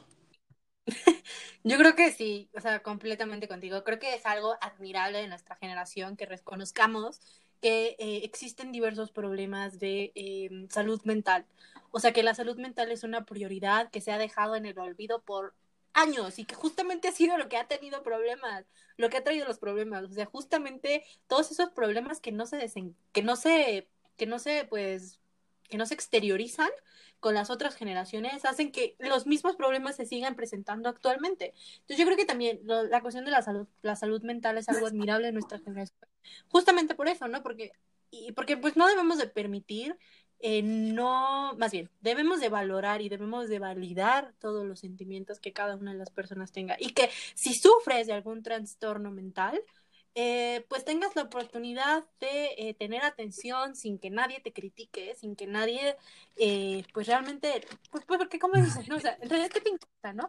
¿Qué te importa lo que le está pasando a la otra persona? O sea, o sea, es tu vida, es tu ahora sí que su privacidad y él, él, él, él, ella o ella decide qué hacer, ¿no? Entonces yo creo que también es muy importante y también nosotros mismos dejar de creer que el humor negro existe, o sea, dejar de creer que con un meme que diga, este, ay, le dio ansiedad, pues estás, este, eh, pues haciendo algo bueno. En realidad no, o sea, ni siquiera da risa. O sea, ese mismo meme puede que le duela a alguien y puede que minimice el problema de alguien, ¿no? Y que diga como de, ay, pues es que a lo mejor sí soy un exagerado, exagerado, exagerade por este problema que estoy teniendo, ¿no? Cuando en realidad no es así. Cuando en realidad debes de estar consciente que pues cada quien sufre a su manera, cada quien vive a su manera, cada quien siente a su manera, cada quien ama a su manera y que pues al final de cuentas no te incumbe, ¿no? Entonces, y, justamente no, no dejar de validar y no dejar de valorar los sentimientos de las demás personas porque volvemos a lo mismo. Créanme, créanme, confíen que en un futuro eso va a ser lo que cambie a la sociedad en la que vivimos y que en un futuro no va a haber problemas de, eh, no va a haber problemas de, este, que no se detecte a temprano tiempo un problema de ansiedad, un problema de depresión que incluso puede acabar con la vida de alguien. Entonces, créanme que con ese tipo de esfuerzos ayudamos muchísimo, muchísimo de verdad a personas que incluso pensamos que no ayudamos. igual creando estos círculos de confianza, igual sabiendo y diciendo que pues, o sea, nos pueden contar cualquier cosa, nos pueden contar cualquier cosa cuando se enfrentan a cualquier situación que ponga en riesgo eh, pues su integridad como individuo, ¿no? Entonces, eh, pues bueno, ese sería como mi comentario. Sí, y que justamente, ¿no, amiga? O sea, es súper importante y dejamos lo de la salud mental al final porque es lo que más queremos que se lleven. O sea, porque hay dos cosas, ¿no? Al momento de hablar de la generación de cristal. Número uno, o sea, se intenta decir que somos personas frágiles, que somos personas que no aguantamos nada porque estamos visibilizando que pues muchas personas tenemos alguna situación mental, ¿no? Alguna situación que puede estar afectando nuestra cotidianidad, que puede estar afectando nuestra situación día a día y que justamente estén como invalidando como todo lo que todos y todas y todos vivimos, ¿no? Y que justamente es importante. Y que no solo eso, o sea, el hecho de que se intente normalizar el humor negro, que se intente normalizar como esos comentarios, puede provocar que una persona se sienta mal, ya sea que forme parte de la comunidad, que sea una feminista que realmente está batallando, que sea una víctima de algún abuso sexual, que sea una persona de su color de piel. Híjole, o sea, de verdad es algo que tenemos que frenar. O sea, pero se nos puede hacer muy fácil decir un comentario, pero ese comentario para la otra persona puede ser extremadamente dañino, ¿no? Y creo que es eso lo que les dejamos por este podcast. Y pues bueno, muchísimas gracias por sintonizarnos. Y pues feliz Hanukkah, porque Hanukkah acaba mañana, entonces feliz Hanukkah. Feliz Hanukkah y bueno, creo que vamos a tener un episodio más en el cual les hablaremos acerca de eh, pues lo que ha pasado en el 2020, entonces estén muy al pendientes de ese episodio porque va a estar buenísimo. Y pues bueno, igual invitarles a que compartan el podcast con sus amigos, amigas, amigues, pues porque en realidad creo que eh, son pláticas interesantes que pues de alguna manera eh, pues nos proporcionan algo de conocimiento, ¿no? Igual recuerden seguirnos en nuestras redes sociales y compartir, por favor, eh, y pues bueno, eso sería todo por parte nuestra. Les agradecemos muchísimo a todas, todas y todos los que nos escuchan y recuerden que nosotros tienen esta figura de confianza. Créanos que independientemente del podcast que hacemos, pues, o sea, sí pensamos y sí aplicamos lo que decimos. Entonces, realmente vamos a estar para apoyarles, incluso si no les conocemos. Eh, creo que, pues bueno, ese sería como nuestro último comentario. Y pues bueno, nos vemos en, la siguiente, en el siguiente episodio de Tommy Rescue. Muchas gracias. Gracias, bye. Hola a todos, todas y todes, y bienvenidos y bienvenidas y bienvenides a nuestro podcast, o intento de podcast Dummy Rescue. Yo soy Diego Cortés y estoy aquí con mi mejor amiga Larisa Camaño. Saluda, amiga. Hola, ¿qué tal? Muy buenas tardes a todos, todas y todes. Es de verdad un gusto volver a encontrarnos por este medio, pues para platicar un poquito acerca de lo que está pasando en el mundo y acerca de pues lo que nos concierne a todos como pues pues sí, a todos. este, pues bueno, igual eh, ustedes saben que lo que nos gusta principalmente es informarles acerca de la situación que está pasando en el mundo y pues bueno, primero que nada nos gustaría empezar con eh, las noticias, ¿no? Que, que, que hay. Pues bueno, en realidad creo que no hay más noticias que el coronavirus, ¿no? Pero tristemente no.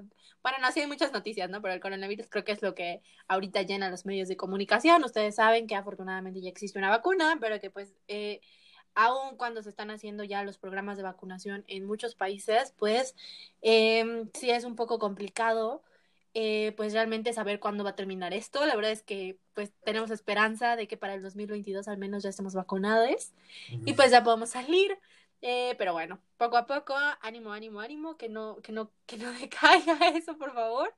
Y pues bueno, este, igual con, con, la, con la triste noticia, ¿no? O sea, de que desafortunadamente esta pandemia aún no acaba y esta pandemia ha, actualmente está siendo muy agresiva dentro de nuestro país y desafortunadamente el desinterés de muchos, muchas y muchas ha hecho que eh, no podamos salir de esto, ¿no?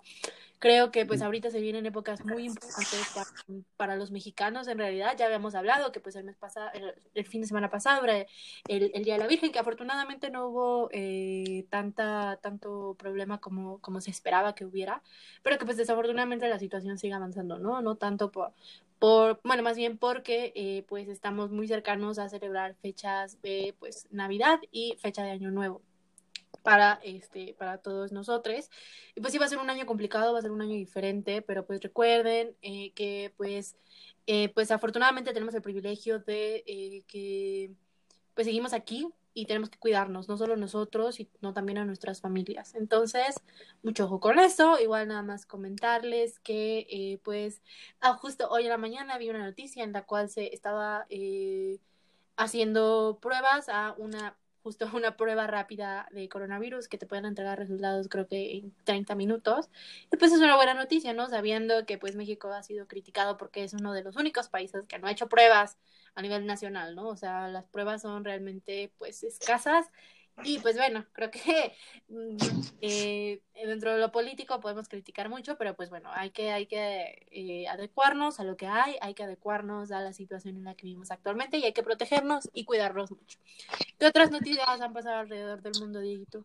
Pues también se confirmó que el presidente de Francia, Emmanuel Macron, eh, dio positivo a coronavirus, lo cual es sumamente importante porque como sabemos que del otro lado del charco, Europa eh, está batallando una vez más con eh, la propagación del virus. Entonces, es muy importante, hay que seguir las noticias, especialmente porque en la Ciudad de México estamos viendo un repunte muy importante en contagios y en la disponibilidad hospitalaria. Entonces es muy importante que, que pues, híjole, nos estemos cuidando y que pues sí, es también súper importante porque en muchos países de Europa pues están regresando a un confinamiento y están regresando a una situación de poner toques de queda una vez más, lo cual es sumamente importante. Es algo que ya no se planteaba otra vez es algo que nos está llevando a una situación preocupante porque eh, más y más personas, afortunadamente, y como bien decía Larisa, tenemos una vacuna que va, va a poder ahorrarnos el, el lastimoso costo de alrededor de 50 millones, ¿no? Entonces, esto, esto también es sumamente importante y bueno, pues en otras buenas noticias, la OMS anunció que la única persona inmune al coronavirus es Santa Claus, lo cual es sumamente importante y para ello pues hacemos una pequeña pausa para recordarles que pues la niñez también es muy importante durante esta pandemia. La niñez también ha sufrido, la niñez también ha batallado y la niñez también ha enfrentado muchísimas cosas durante esta pandemia. Eh, realmente les recomendamos no ocultarles las cosas, que les expliquemos bien y tal cual lo que está sucediendo, informarles de que existe una vacuna, pero de todas formas hay que cuidarles. Si no han podido ver a sus abuelitos, pues explicarles por qué, a sus familiares, explicarles por qué. Eh, y pues bueno, recordando que también son personas y que su salud mental también es sumamente importante, entonces hay que cuidarles, hay que asegurar que se encuentren estables y que se encuentren pues sanos, sanas y sanes, ¿no? Y bueno, ¿algo que quieras agregar sobre la niñez, amiga? Sí, justo, muchísimas gracias. Este, eh, bueno, ustedes saben que eh, pues, pues sí, o sea, muchas muchas personas van a tener la posibilidad de poder pues dar Em, regalos de que Santa Claus llegue. Sin embargo, en otras casitas Santa Claus no va a llegar debido a pues la em, crisis económica que está atravesando no solo México, sino el mundo. Entonces, creo que también es muy importante que si está dentro de nuestras posibilidades, ayudar a Santa Claus a entregar regalos alrededor de, eh, del país sería una muy buena idea. Eh, traten de buscar eh, alguna forma para llegar a Santa Claus de manera fácil y segura. Y pues bueno, eso, ese sería como el comentario nada más. Y pues bueno, justamente me, me, me gusta mucho que estemos hablando de eh, justamente este cambio generacional, de que la pandemia ha ocasionado en los niñas, niñas y niñes. Porque bueno, o sea, ahorita sabemos que, que la generación actual, o sea, lo, lo, te digo porque pues Dieguito y yo tenemos este primos, primas, primos más chiquitos. Entonces sabemos que pues ahorita, o sea, ellos están naciendo con la tecnología ellos son tecnología pura, o sea, sabe más, o sea, mi, mi prima sabe más de Zoom que yo. o sea, yo batallé horror. Y eso que pues, se supone que yo también soy como centennial y que se supone debo de saber cómo utilizar la computadora, pero de verdad, una, una niña me acuerdo que dijo, pues es que no me puedo meter como me meto aquí, o me dijo, no, pues es que hazlo mejor por Meet, es mejor plataforma. Y, él, y yo, no me digas eso porque yo no sé nada de eso. y te digo, o sea, a final de cuentas, o sea, ellos ya traen un celular casi casi en la mano, ¿no? O sea, ellos ya saben utilizarlo y no porque, digamos, quieran utilizarlo, sino porque deben utilizarlo, sino porque en la escuela, sus amigos, sus amigas, amigues, porque con su familia incluso, o sea, creo que nos hemos dado con mucho cuenta que, eh, pues, o sea, hasta el, el niño, niña, niña chiquito, este, sabe cómo hacer una videollamada con sus abuelos, ¿no? O sea, creo que, wow, a mí me, me emociona mucho eso y bueno, me emociona, pero a la vez me preocupa, ¿no? Porque tenemos una dependencia tecnológica bien importante. ¿Y por qué hablo de esto? ¿Por qué les estoy explicando acerca de, esta generación actual? Que no sé cómo se llame, porque, pues, según yo, los centennials llegan hasta el 2010, pero no estoy muy segura. Entonces, bueno, ya, ya. Ah, no, pues sí, sí, sí, nacieron en el 2010.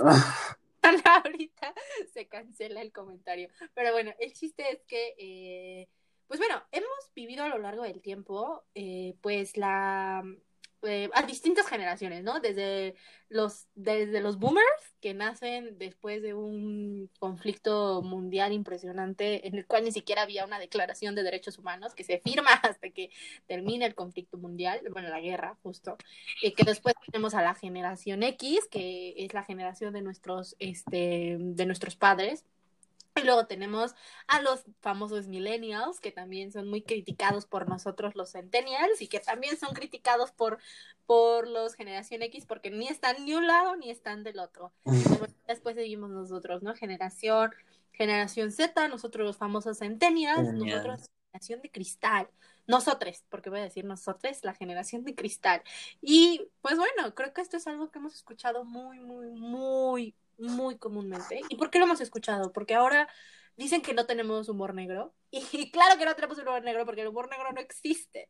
Y pues bueno, no sé qué, qué, qué, cómo podemos empezar esta plática, esta discusión, Dieguito. Oye, amiga, claro. no, y es que es sumamente importante para Larissa y para mí este tema, porque no sé si sepan, pero Larissa y yo en activistas digitales nos la pasamos contestando posts a veces y cuando no nos queremos meter respiramos muy fuerte. Pero bueno, sí, y es un argumento muy usado. Y justamente yo le decía a Lari que era muy importante hablar de esto, porque justamente desde hace unos días mi hermano menor a mí, eh, pues me ha estado diciendo muchas veces como que esta generación se ofende por todo y yo, bro, somos de la misma generación, ¿no? Para empezar. Pero creo que hay algo muy importante y es que justamente como lo hablábamos en el episodio cancelado, somos personas que ya no permitimos este tipo de cosas, ¿no? Entonces creo que eso es algo muy importante, que ya no permitimos como este llamado humor negro, que ya no permitimos que ya no permitimos estas, estas intolerancias, ¿no? Pero ¿por qué, ¿por qué siguen habiendo estos argumentos, especialmente de generaciones más arriba que nosotros? Claramente, y esto se explica porque pues somos una generación completamente distinta a, a las personas boomers, a las personas de la generación X, que son nuestros padres, y entonces creo que eso también es súper, súper importante.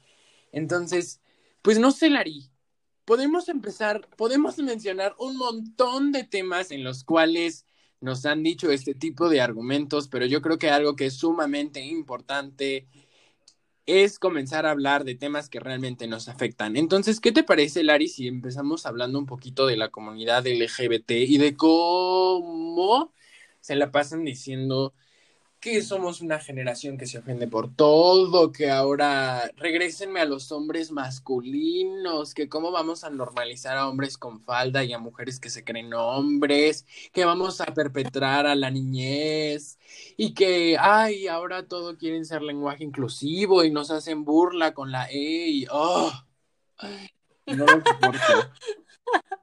No, yo creo que, que, sí es bien chistoso ver ese tipo de comentarios, porque lo triste es que los, que los vemos diario, o sea, digamos, es un ejemplo como fuera de, de la cotidianidad, pero no lo es, o sea, es algo que vemos todos los días en nuestros perfiles, este, y no solamente con, con, con millennials o boomers o generación X, sino también con los mismos centennials, que también son una cosa bárbara, ¿no? Que dices, bueno, está bien, pero bueno, al menos me, me, me me emociona decir que más del 70% seguro sabe que qué son los derechos humanos, sabe que existen y sabe que hay que respetarlos, punto.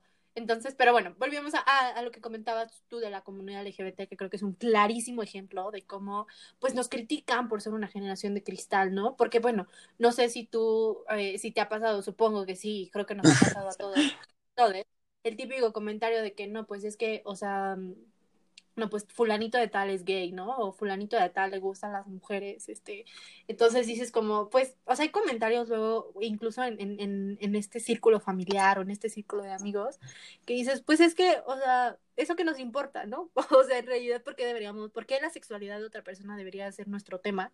Y pues siempre te dicen, ¿no? Como de, ay, ya vas a empezar, ¿no? O sea, el típico comentario de, ya vas a empezar con tus cosas, ¿no? Ya vas a empezar, este, con tus, con tus loqueras, ¿no? ¿Qué dices? O sea, al final de cuentas, el hecho de que tú hagas un comentario homófobo, pues obviamente me va a molestar porque yo estoy en contra y yo estoy luchando porque justamente se dignifique y se respeten los derechos de, la, de las personas pertenecientes a la comunidad LGBT y que justamente esos esfuerzos van a hacer que en, un futuro, si yo decido tener hijas, hijos e hijas, este, pues yo los pueda educar de esa manera, ¿no? Y que sepan que la sexualidad de alguien no está a debate, la sexualidad de alguien no está para criticarse, no está para, para que sea un tema de mesa, o sea, a final de cuentas es algo muy individual y es algo que si te quieren compartir, ok, está bien, pero que pues es algo muy muy, muy personal, ¿no? Que debes de, de respetar, importante, respetar.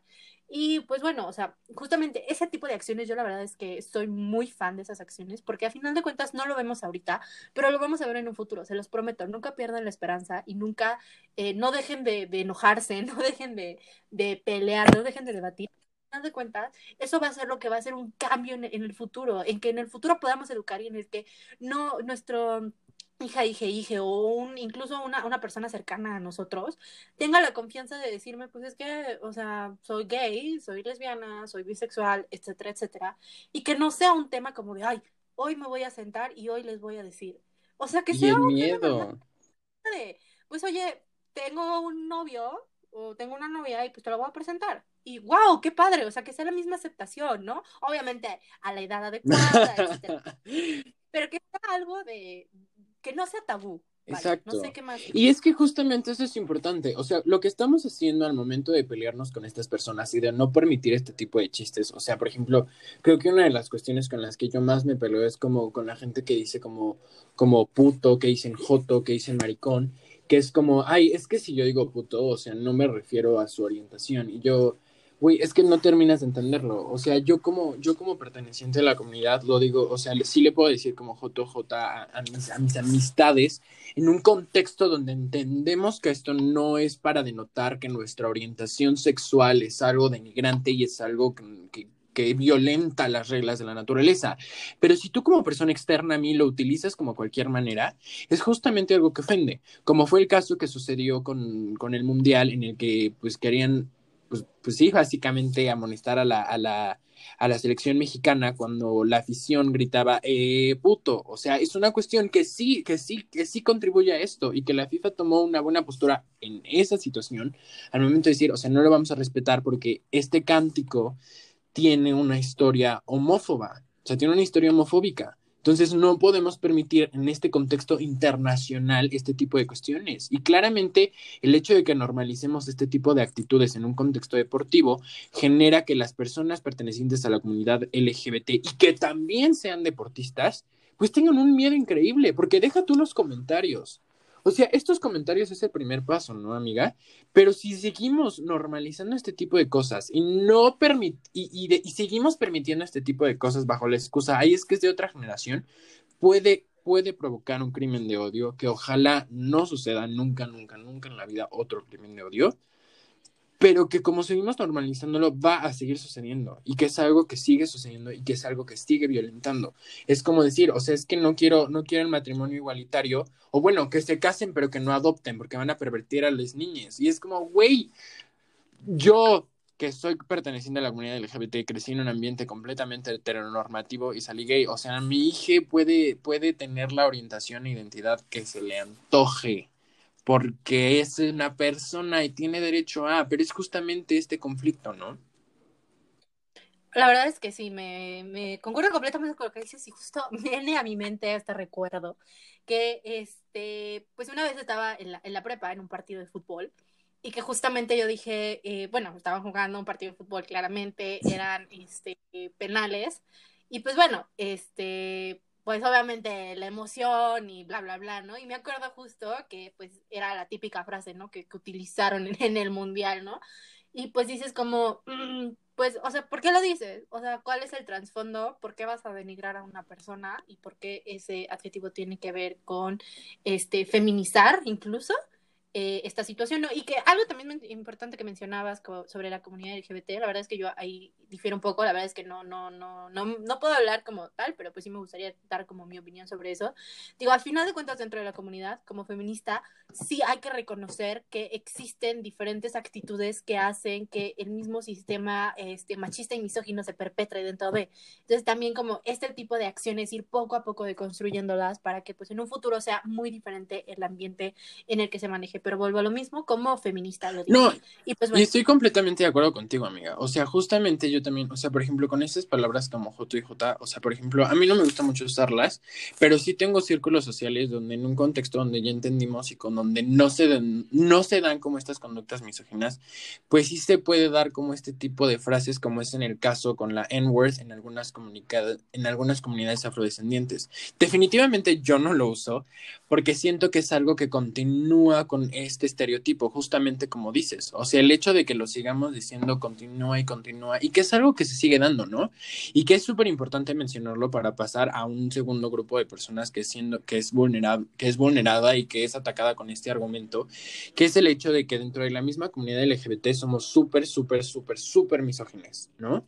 O sea, la comunidad LGBT, bueno, tiende a ser misógina a otro nivel y por lo tanto contribuye a esta cuestión de seguir atacando a las feministas. Digo, ya lo habíamos dicho en algún momento, de tenemos que dejarle de tener miedo al feminismo, o sea, tenemos que dejar de tenerle miedo, pero ¿qué sucede? O sea, ¿cuántas veces no nos no han, no hemos visto comentarios o no nos han dicho comentarios al respecto cuando estamos defendiendo como esta lucha o, o bueno, en tu caso y cuando yo simplemente eh, pues platico de lo que me han platicado mis amistades que son feministas.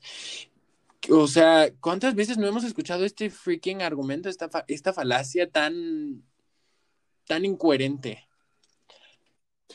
Sí, yo creo que dentro del movimiento feminista también yo creo que se da mucho esta, esta parte de que, hay cosas que son una generación de cristal y ahora todo les molesta.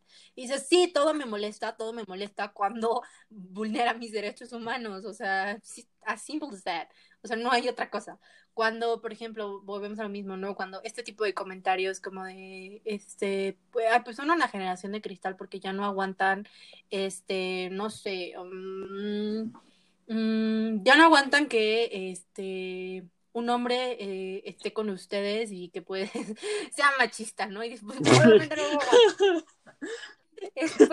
no, güey.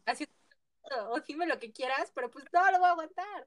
¿No? O sea, o, los típicos igual comentarios dentro de igual alguna plática este familiar o alguna plática entre amigos, amigas, amigues, que este pues va encaminada hacia el, el hecho de decir, no, pues es que eh, un comentario sexista, ¿no? Como de, no, pues es que estaba, la morra esa estaba bien buena, ¿no? O, o me diga esta morra, bla, bla, bla, que dices, pues yo no voy a tolerar ese tipo de comentarios y dime generación de cristal y dime lo que quieras y dime me, te ofendes por todo, pero sí me ofendo porque al final contribuye a algo contra lo que estoy luchando y al final contribuye a algo con lo que no va mi ideología, mi ideología va hacia este, de construirme, hacia tratar de deconstruir a las demás personas que me rodean, a iniciarlas en el proceso, ¿no? Porque el proceso de construcción es individual, pero a iniciarlas en el proceso, ¿no? O sea, yo creo que eh, no, no es que, no es que sea payasa, ¿no? Porque incluso llegan a decir ese tipo de comentarios, ¿no? Como de, ay, pues no seas payasa, es era una fiesta, ¿no? O de, ay, no seas payasa, pues solo es una plática.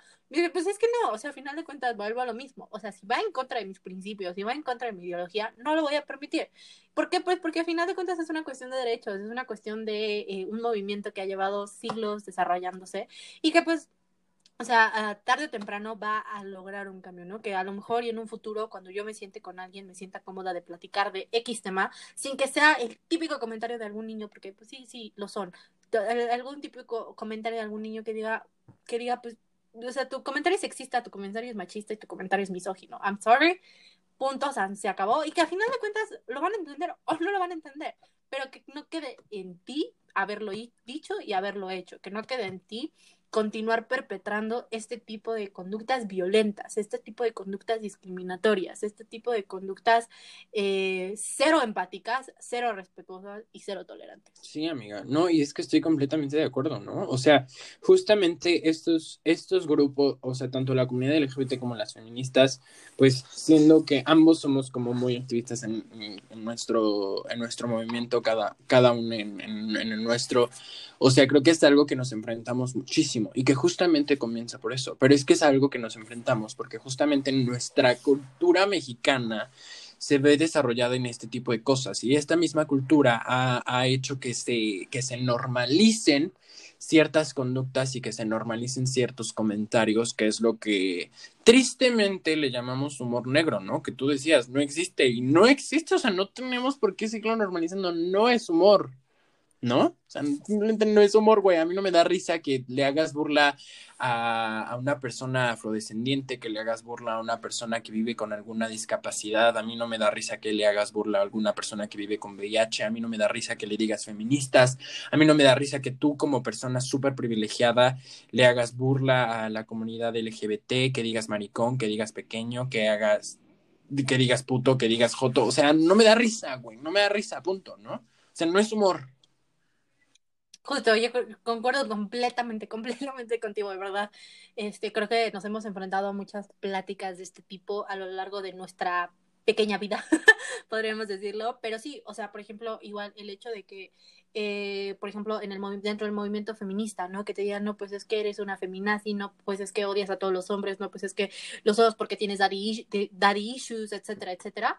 Pues dices como, pues, o sea, al final de cuentas mis motivos no te importan, para empezar. Y no, pues yo no, no voy a permitir que, que, sigas perpetrando ese tipo de comentarios, porque a lo mejor a mí se me resbalan, pero hay personas a las que de verdad le afectan, hay personas a, a, las que de verdad estás lastimando, a las que de verdad estás vulnerando y a las que de verdad están sufriendo por ese tipo de comentarios, ¿no?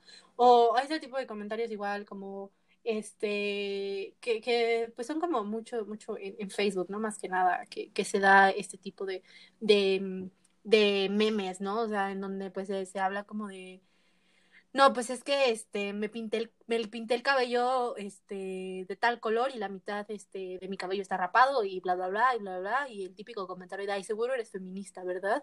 Dices como, a ver, o sea, tienes que empezar a deconstruirte de verdad. ¿Por qué? Por ti. O sea, deja tú por mí, o sea, por ti, porque al final de cuentas no vas a encajar en una sociedad a futuro porque afortunadamente la sociedad está cambiando y afortunadamente estamos haciendo el reconocimiento que se le debe de hacer a todas las problemáticas que nos afectan. Y justo, mencionabas que no solamente estos dos grupos en especial de activistas eh, feministas o de la comunidad LGBTIQ+, sino que también, o sea, hay comentarios este, racistas, hay comentarios, por ejemplo, acerca del body positivity, ¿no? O hay comentarios acerca de la ansiedad y la depresión, que son otros tres temas que nos gustaría platicarles, ¿no? Y pues bueno, empecemos con, con el tema de el racismo. ¿Qué, qué nos puedes decir en, en, este sentido, Dieguito? Pues sí, y justamente como, como ahorita decía, o sea, no me da risa como que hagan un chiste hacia una persona afrodescendiente.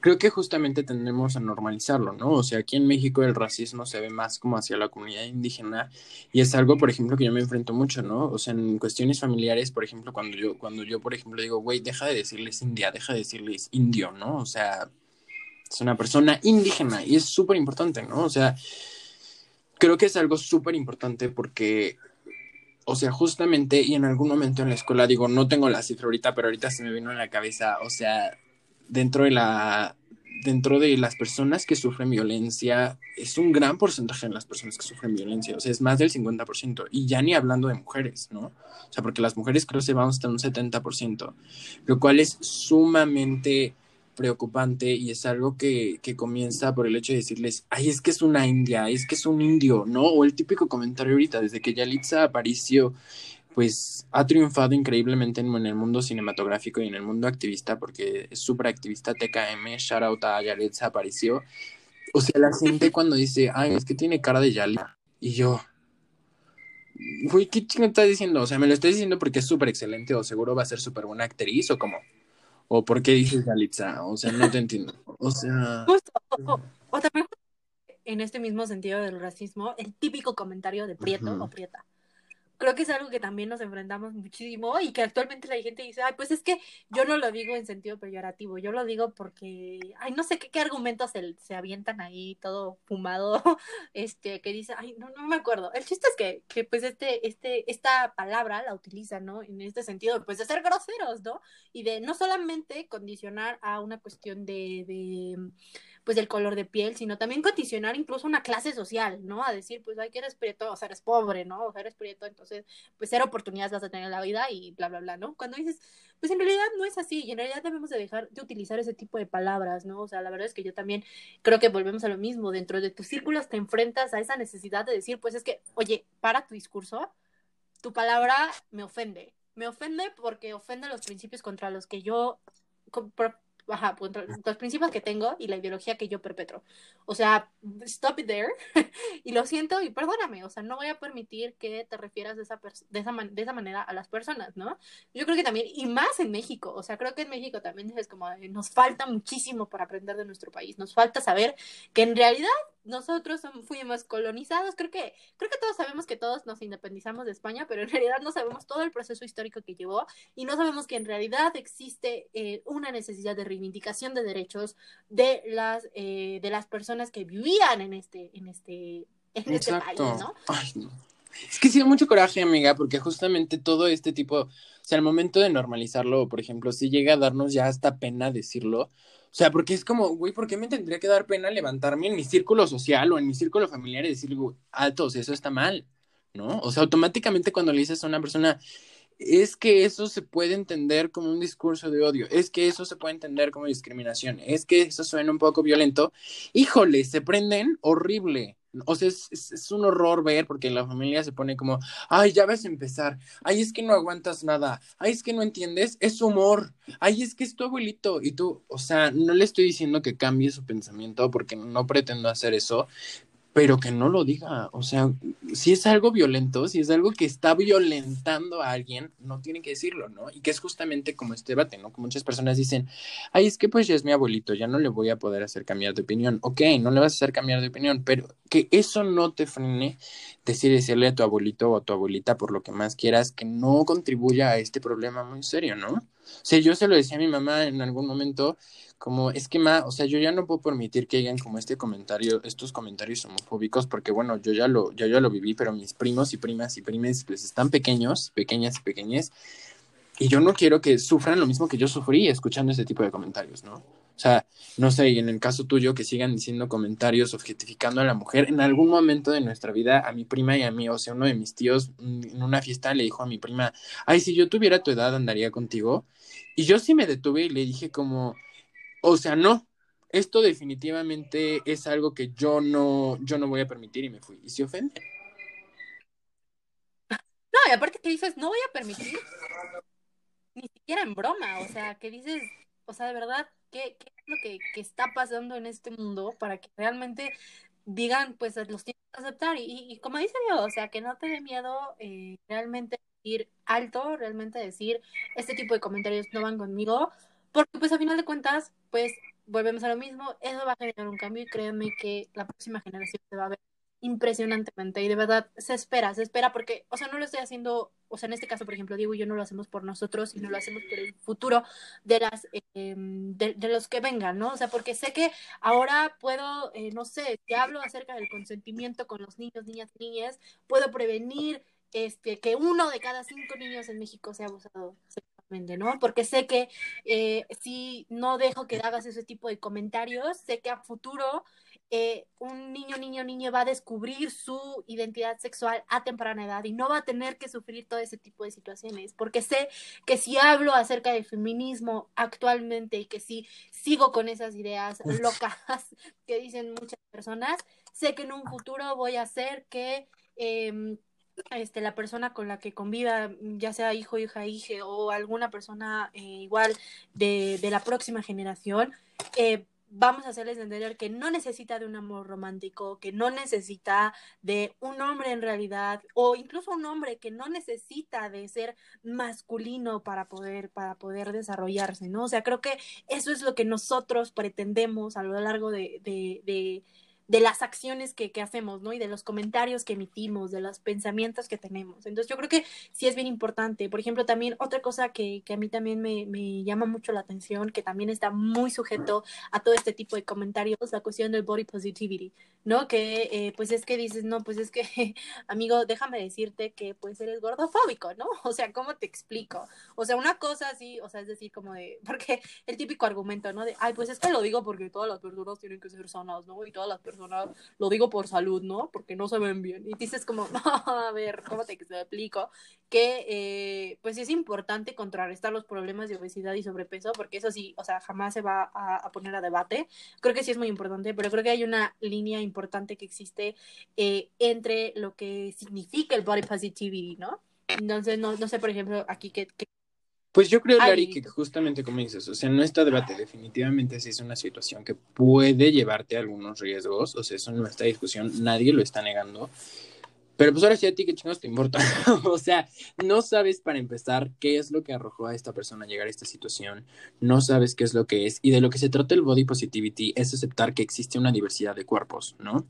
Y que justamente una vez lo veía en una foto que, digo, no sé si tengo un autor o autora, autore, no estoy muy seguro, pero lo vi en una foto y creo que es súper importante, ¿no? Que si toda la, toda la, todo el mundo consumiera la misma cantidad de comida, o sea, exactamente lo mismo, comiera lo mismo todos los días, de todas formas existiría una gran diversidad de cuerpos y existirían personas obesas y existirían personas que, que les falte, porque así es todo, o sea, no, no, podemos, no podemos ir por la vida diciendo que hay un cuerpo perfecto, que hay, que hay cánones de belleza perfectos, porque simplemente no lo es. Y el body positivity no pretende mm, normalizar los problemas que puede traerte la obesidad, sino que pretende normalizar que pues existan las personas y que no porque tengan esa cuestión de su peso, quiere decir que ya no puedan modelar, quiera decir que ya no merezcan el mismo trato, quiera decir que merezcan ser discriminadas.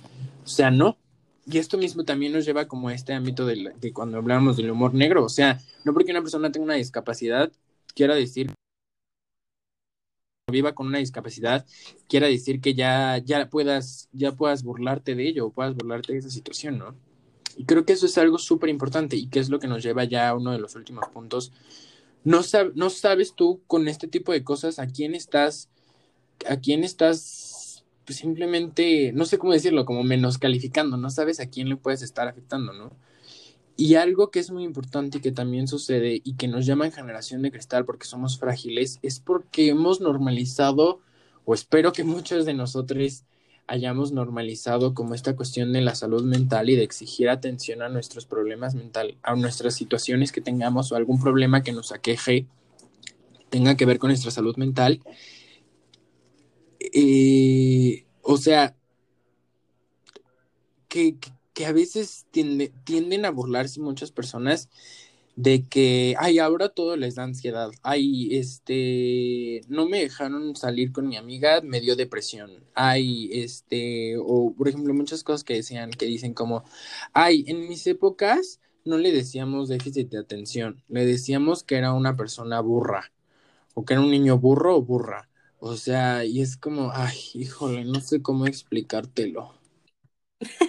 Yo creo que sí, o sea, completamente contigo. Creo que es algo admirable de nuestra generación que reconozcamos que eh, existen diversos problemas de em, salud mental.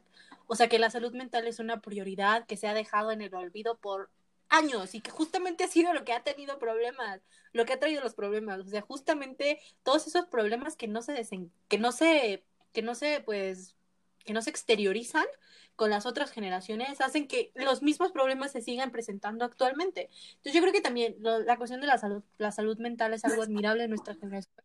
Justamente por eso, ¿no? Porque, y porque pues no debemos de permitir, eh, no, más bien, debemos de valorar y debemos de validar todos los sentimientos que cada una de las personas tenga. Y que si sufres de algún trastorno mental, eh, pues tengas la oportunidad de eh, tener atención sin que nadie te critique, sin que nadie, eh, pues realmente, pues, pues porque como dices, ¿no? O sea, en realidad, ¿qué te importa, no?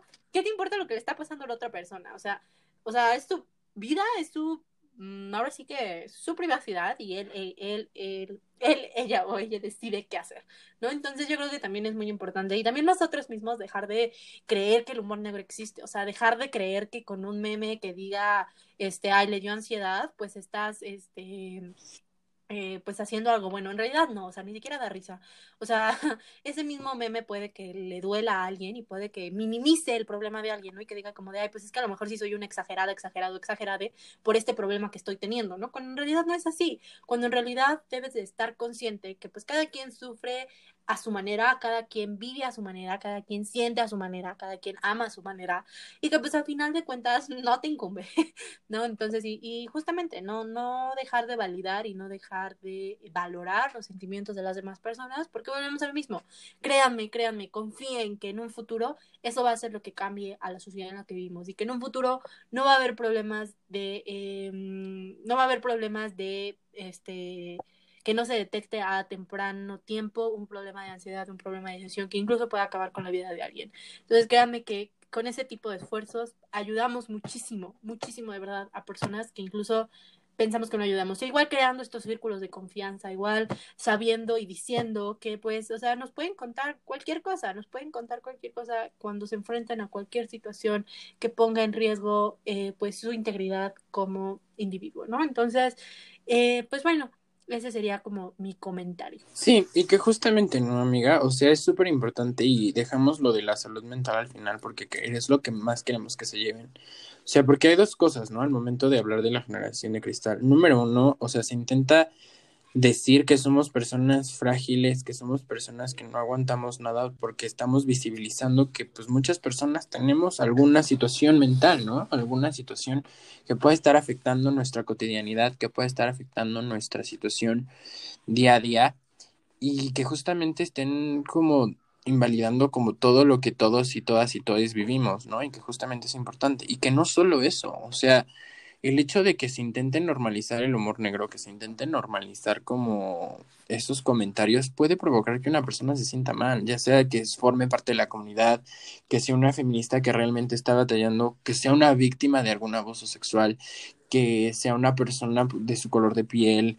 Híjole, o sea, de verdad es algo que tenemos que frenar. O sea, se nos puede hacer muy fácil decir un comentario, pero ese comentario para la otra persona puede ser extremadamente dañino, ¿no? Y creo que es eso lo que les dejamos por este podcast. Y pues bueno, muchísimas gracias por sintonizarnos. Y pues feliz Hanukkah, porque Hanukkah acaba mañana, entonces feliz Hanukkah. Feliz Hanukkah y bueno, creo que vamos a tener un episodio más en el cual les hablaremos acerca de eh, pues lo que ha pasado en el 2020, entonces estén muy al pendientes de ese episodio porque va a estar buenísimo. Y pues bueno, igual invitarles a que compartan el podcast con sus amigos, amigas, amigues, pues porque en realidad creo que eh, son pláticas interesantes que pues de alguna manera eh, pues nos proporcionan algo de conocimiento, ¿no? Igual recuerden seguirnos en nuestras redes sociales y compartir, por favor, eh, y pues bueno, eso sería todo por parte nuestra. Les agradecemos muchísimo a todas, todas y todos los que nos escuchan y recuerden que nosotros tienen esta figura de confianza. Créanos que independientemente del podcast que hacemos, pues, o sea, sí pensamos y sí aplicamos lo que decimos. Entonces, realmente vamos a estar para apoyarles, incluso si no les conocemos. Eh, creo que, pues bueno, ese sería como nuestro último comentario. Y pues bueno, nos vemos en, la siguiente, en el siguiente episodio de Tommy Rescue. Muchas gracias. Gracias, bye. Hola a todos, todas y todes, y bienvenidos y bienvenidas y bienvenides a nuestro podcast, su intento de podcast Dummy Rescue. Yo soy Diego Cortés y estoy aquí con mi mejor amiga Larisa Camaño. Saluda, amiga. Hola, ¿qué tal? Muy buenas tardes a todos, todas y todes. Es de verdad un gusto volver a encontrarnos por este medio, pues para platicar un poquito acerca de lo que está pasando en el mundo y acerca de pues lo que nos concierne a todos como pues pues sí, a todos. este, pues bueno, igual eh, ustedes saben que lo que nos gusta principalmente es informarles acerca de la situación que está pasando en el mundo y pues bueno, primero que nada nos gustaría empezar con eh, las noticias, ¿no? Que, que, que hay. Pues bueno, en realidad creo que no hay más noticias que el coronavirus, ¿no? Pero tristemente no. Bueno, no, sí hay muchas noticias, ¿no? Pero el coronavirus creo que es lo que ahorita llena los medios de comunicación. Ustedes saben que afortunadamente ya existe una vacuna, pero que pues eh, aun cuando se están haciendo ya los programas de vacunación en muchos países, pues eh, sí es un poco complicado, eh, pues realmente saber cuándo va a terminar esto. La verdad es que pues tenemos esperanza de que para el 2022 al menos ya estemos vacunados y pues ya podemos salir. Eh, pero bueno, poco a poco, ánimo, ánimo, ánimo, que no, que no, que no decaiga eso, por favor. Y pues bueno, este, igual con, con, la, con la triste noticia, ¿no? O sea, de que desafortunadamente esta pandemia aún no acaba y esta pandemia ha, actualmente está siendo muy agresiva dentro de nuestro país y desafortunadamente el desinterés de muchos, muchas y muchas ha hecho que eh, no podamos salir de esto, ¿no? Creo que pues ahorita se vienen épocas muy importantes para, para los mexicanos, en realidad ya habíamos hablado que pues el mes pasado, el, el fin de semana pasado el, el, Día de la Virgen, que afortunadamente no hubo eh, tanta, tanto problema como, como se esperaba que hubiera, pero que pues desafortunadamente la situación sigue avanzando, ¿no? No tanto por, por, bueno, más bien porque eh, pues estamos muy cercanos a celebrar fechas de pues Navidad y fecha de Año Nuevo para este para todos nosotros y pues sí va a ser un año complicado va a ser un año diferente pero pues recuerden eh, que pues eh, pues afortunadamente tenemos el privilegio de eh, que pues seguimos aquí y tenemos que cuidarnos, no solo nosotros, sino también a nuestras familias. Entonces, mucho ojo con eso. Igual nada más comentarles que, pues, ah, justo hoy en la mañana vi una noticia en la cual se estaba haciendo pruebas a una justo una prueba rápida de coronavirus que te pueden entregar resultados creo que en 30 minutos. Y pues es una buena noticia, ¿no? Sabiendo que pues México ha sido criticado porque es uno de los únicos países que no ha hecho pruebas a nivel nacional, ¿no? O sea, las pruebas son realmente pues escasas y pues bueno, creo que mm, eh, dentro de lo político podemos criticar mucho, pero pues bueno, hay que, hay que eh, adecuarnos a lo que hay, hay que adecuarnos a la situación en la que vivimos actualmente y hay que protegernos y cuidarnos mucho. ¿Qué otras noticias han pasado alrededor del mundo, Dieguito? Pues Sí, también se confirmó que el presidente de Francia, Emmanuel Macron, eh, dio positivo a coronavirus, lo cual es sumamente importante porque como sabemos que del otro lado del charco, Europa está batallando una vez más con eh, la propagación del virus. Entonces, eh, es muy importante, hay que seguir las noticias, especialmente porque en la Ciudad de México estamos viendo un repunte muy importante en contagios y en la disponibilidad hospitalaria. Entonces es muy importante que, que pues, híjole, nos estemos cuidando y que pues sí, es también súper importante porque en muchos países de Europa pues están regresando a un confinamiento y están regresando a una situación de poner toques de queda una vez más, lo cual es sumamente importante. Es algo que ya no se planteaba otra vez es algo que nos está llevando a una situación preocupante porque y más y más personas, afortunadamente, y como bien decía Larisa, tenemos una vacuna que va, va a poder ahorrarnos el, el lastimoso costo de alrededor de 50 millones, ¿no? Entonces, esto, esto también es sumamente importante y bueno, pues en otras buenas noticias, la OMS anunció que la única persona inmune al coronavirus es Santa Claus, lo cual es sumamente importante y para ello pues hacemos una pequeña pausa para recordarles que pues la niñez también es muy importante durante esta pandemia. La niñez también ha sufrido, la niñez también ha batallado y la niñez también ha enfrentado muchísimas cosas durante esta pandemia. Eh, realmente les recomendamos no ocultarles las cosas, que les expliquemos bien y tal cual lo que está sucediendo, informarles de que existe una vacuna, pero de todas formas hay que cuidarles. Si no han podido ver a sus abuelitos, pues explicarles por qué, a sus familiares explicarles por qué. Eh, y pues bueno, recordando que también son personas y que su salud mental también es sumamente importante, entonces hay que cuidarles, hay que asegurar que se encuentren estables y que se encuentren pues sanos, sanas y sanes, ¿no? Y bueno, ¿algo que quieras agregar sobre la niñez, amiga? Sí, justo, muchísimas gracias. Este, eh, bueno, ustedes saben que eh, pues, pues sí, o sea, muchas muchas personas van a tener la posibilidad de poder pues dar eh, regalos de que Santa Claus llegue. Sin embargo, en otras casitas Santa Claus no va a llegar debido a pues la eh, crisis económica que está atravesando no solo México, sino el mundo. Entonces, creo que también es muy importante que si está dentro de nuestras posibilidades, ayudar a Santa Claus a entregar regalos alrededor de, eh, del país sería una muy buena idea. eh, traten de buscar eh, alguna forma para llegar a Santa Claus de manera eh, fácil y segura. Y pues bueno, eso, ese sería como el comentario nada más. Y pues bueno, justamente me, me, me gusta mucho que estemos hablando de eh, justamente este cambio generacional, de que la pandemia ha ocasionado en los niñas, niñas y niñes. Porque bueno, o sea, ahorita sabemos que, que la generación actual, o sea, lo, lo, te digo porque pues Dieguito y yo tenemos este primos, primas, primos más chiquitos. Entonces sabemos que pues ahorita, o sea, ellos están naciendo con la tecnología ellos son tecnología pura, o sea, sabe más, o sea, mi, mi prima sabe más de Zoom que yo. o sea, yo batallé horror. Y eso que pues, se supone que yo también soy como centennial y que se supone debo de saber cómo utilizar la computadora, pero de verdad, una, una niña me acuerdo que dijo, pues es que no me puedo meter como me meto aquí, o me dijo, no, pues es que hazlo mejor por Meet, es mejor plataforma. Y, le, y yo, no me digas eso porque yo no sé nada de eso.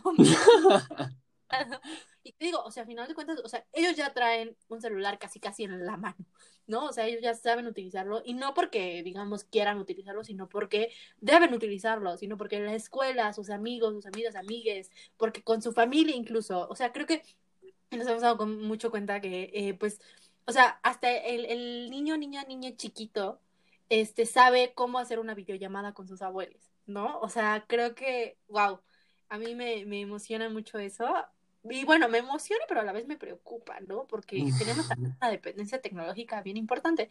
¿Y por qué hablo de esto? ¿Por qué les estoy explicando acerca de, de esta generación actual? Que no sé cómo se llame, porque, pues, el, según yo, los centennials llegan hasta el 2010, pero no estoy muy segura. Entonces, bueno, ya, ya. Ah, no, pues sí, sí, sí, nacieron en el 2010.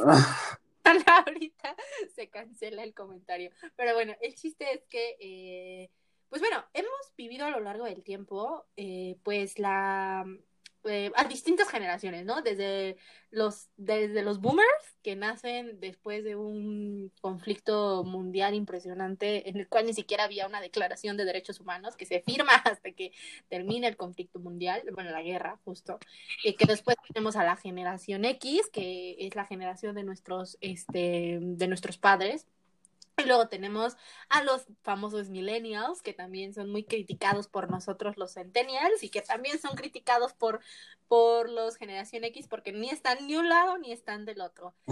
Después seguimos nosotros, ¿no? Generación, generación Z, nosotros los famosos centennials, nosotros generación de cristal. Nosotros, porque voy a decir nosotros, la generación de cristal. Y pues bueno, creo que esto es algo que hemos escuchado muy, muy, muy, muy comúnmente. ¿Y por qué lo hemos escuchado? Porque ahora dicen que no tenemos humor negro. Y claro que no tenemos humor negro porque el humor negro no existe. Y pues bueno, no sé qué, qué, qué, cómo podemos empezar esta plática, esta discusión, Dieguito. Oye, amiga, claro. no, y es que es sumamente importante para Larissa y para mí este tema, porque no sé si sepan, pero Larissa y yo en activistas digitales nos la pasamos contestando posts a veces y cuando no nos queremos meter respiramos muy fuerte. Pero bueno, sí, y es un argumento muy usado. Y justamente yo le decía a Lari que era muy importante hablar de esto, porque justamente desde hace unos días mi hermano menor a mí, eh, pues me ha estado diciendo muchas veces como que esta generación se ofende por todo y yo, bro, somos de la misma generación, ¿no? Para empezar. Pero creo que hay algo muy importante y es que justamente como lo hablábamos en el episodio cancelado, somos personas que ya no permitimos este tipo de cosas, ¿no? Entonces creo que eso es algo muy importante, que ya no permitimos como este llamado humor negro, que ya no permitimos que ya no permitimos estas, estas intolerancias, ¿no? Pero ¿por qué, ¿por qué siguen habiendo estos argumentos, especialmente de generaciones más arriba que nosotros? Claramente, y esto se explica porque pues somos una generación completamente distinta a, las personas boomers, a las personas de la generación X, que son nuestros padres, y entonces creo que eso también es súper, súper importante.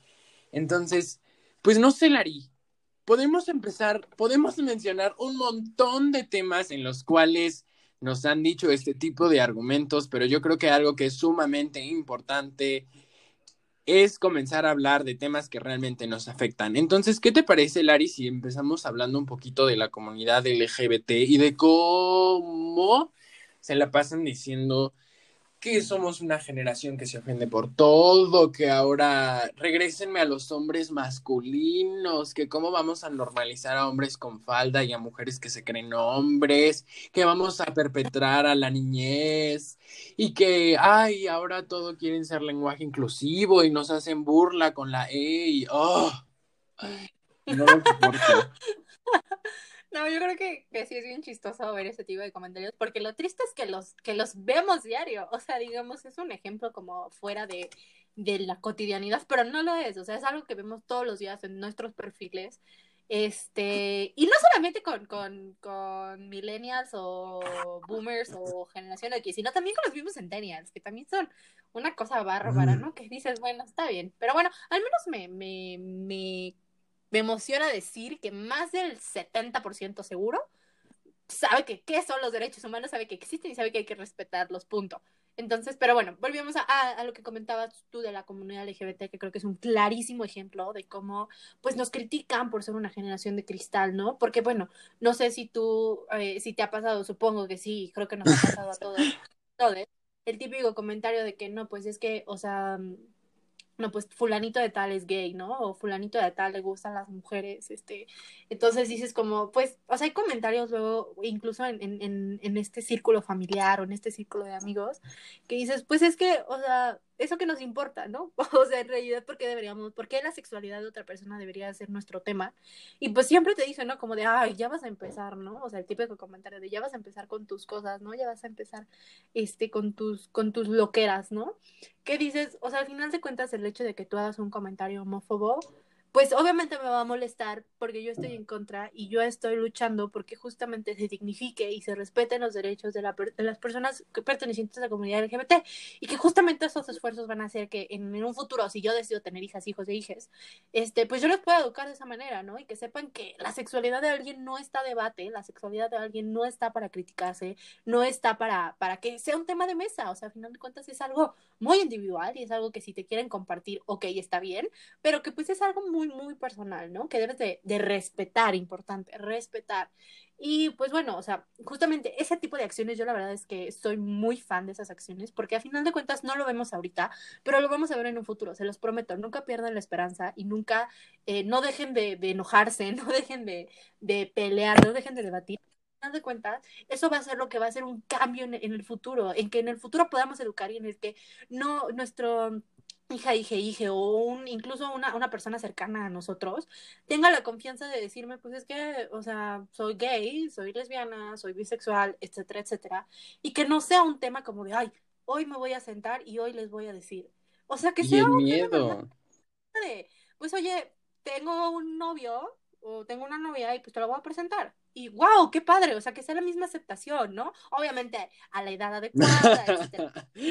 Pero que sea algo de, que no sea tabú. Exacto. No sé qué más. Y es que justamente eso es importante. O sea, lo que estamos haciendo al momento de pelearnos con estas personas y de no permitir este tipo de chistes. O sea, por ejemplo, creo que una de las cuestiones con las que yo más me peleo es como con la gente que dice como, como puto, que dicen joto, que dicen maricón, que es como, ay, es que si yo digo puto, o sea, no me refiero a su orientación. Y yo, Güey, es que no terminas de entenderlo. O sea, yo como, yo como perteneciente a la comunidad lo digo, o sea, sí le puedo decir como JJ a, a, mis, a mis amistades en un contexto donde entendemos que esto no es para denotar que nuestra orientación sexual es algo denigrante y es algo que, que violenta las reglas de la naturaleza.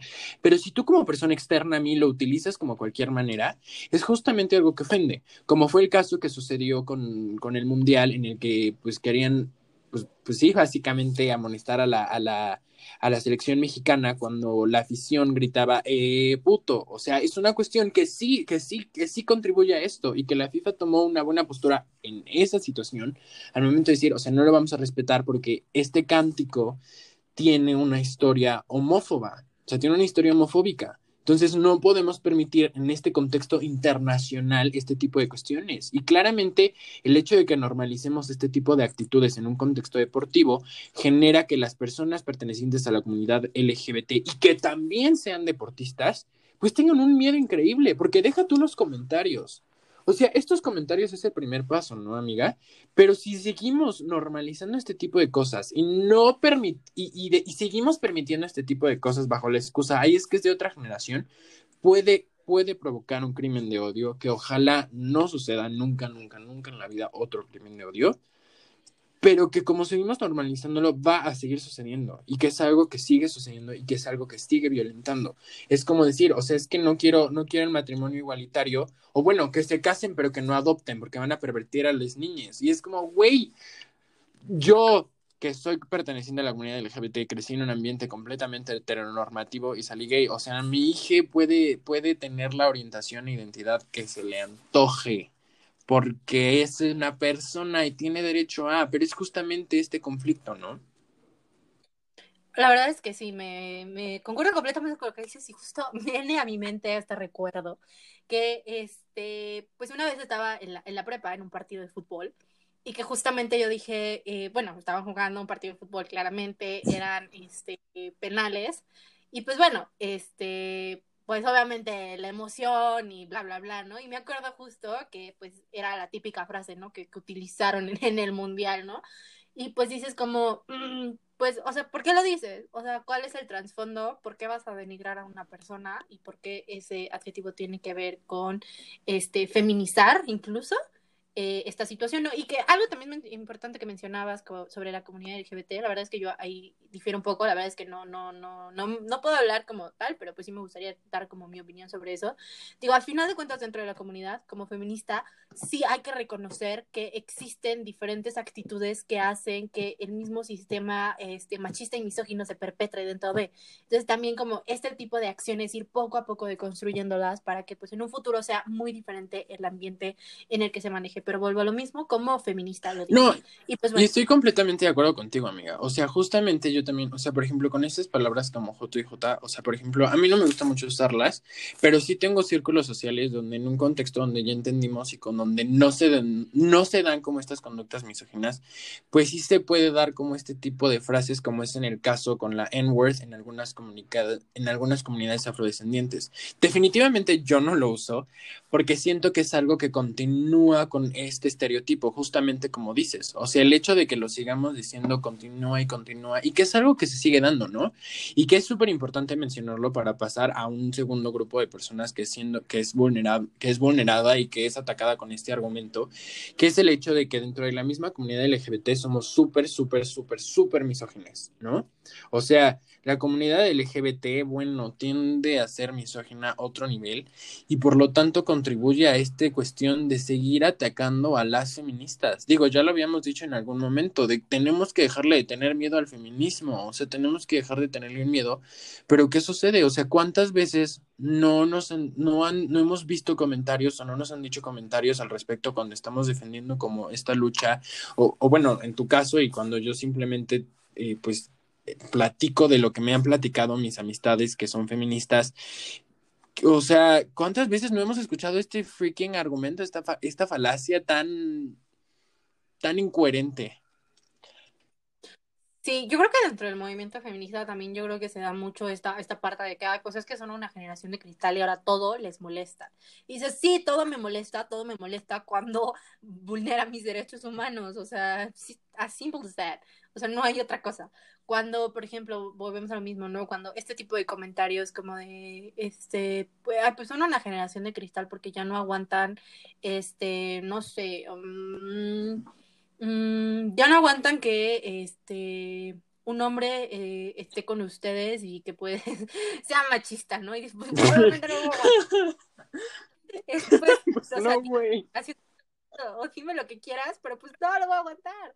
¿No? O sea, o, los típicos igual comentarios dentro de igual o alguna plática este familiar o alguna plática entre amigos, amigas, amigues, que este pues va encaminada hacia el, el hecho de decir, no, pues es que eh, un comentario sexista, ¿no? Como de, no, pues es que estaba, la morra esa estaba bien buena, ¿no? O, o me diga esta morra, bla, bla, bla, que dices, pues yo no voy a tolerar ese tipo de comentarios y dime generación de cristal y dime lo que quieras y dime me, te ofendes por todo, pero sí, me ofendo porque al final contribuye a algo contra lo que estoy luchando. Y al final contribuye a algo con lo que no va mi ideología, mi ideología va hacia este, de construirme, hacia tratar de deconstruir a las demás personas que me rodean, a iniciarlas en el proceso, ¿no? Porque el proceso de construcción es individual, pero a iniciarlas en el proceso, ¿no? O sea, yo creo que eh, no, no es que, no es que sea payasa, ¿no? Porque incluso llegan a decir ese tipo de comentarios, ¿no? Como de, ay, pues no seas payasa, es era una fiesta, ¿no? O de, ay, no seas payasa, pues solo es una plática.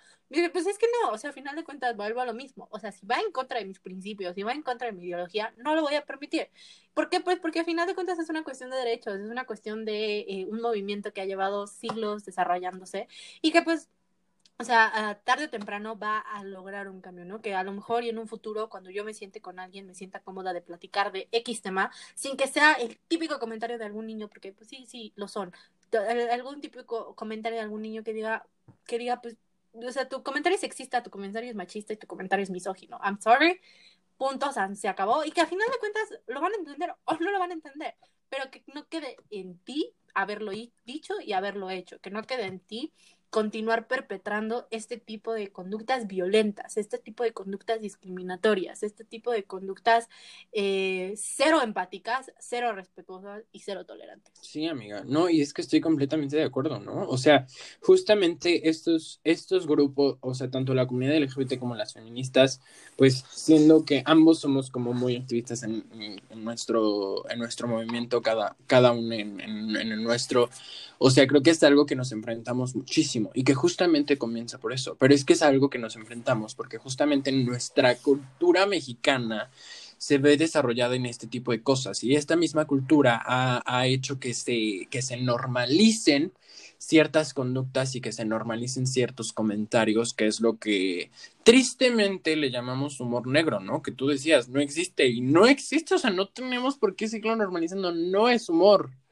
¿No? O sea, simplemente no es humor, güey. A mí no me da risa que le hagas burla a, una persona afrodescendiente, que le hagas burla a una persona que vive con alguna discapacidad. A mí no me da risa que le hagas burla a alguna persona que vive con VIH. A mí no me da risa que le digas feministas.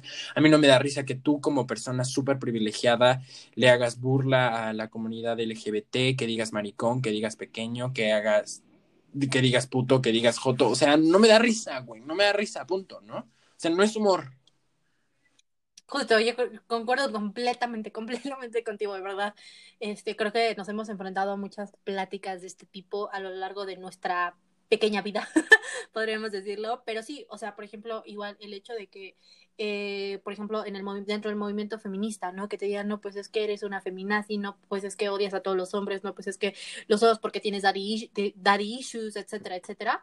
Pues dices como, pues, o sea, de cuentas mis motivos no te importan para empezar. Y no, pues yo no, no voy a permitir que, que, sigas perpetrando ese tipo de comentarios, porque a lo mejor a mí se me resbalan, pero hay personas a las que de verdad le afectan, hay personas a, a, las que de verdad estás lastimando, a las que de verdad estás vulnerando y a las que de verdad están sufriendo por ese tipo de comentarios, ¿no?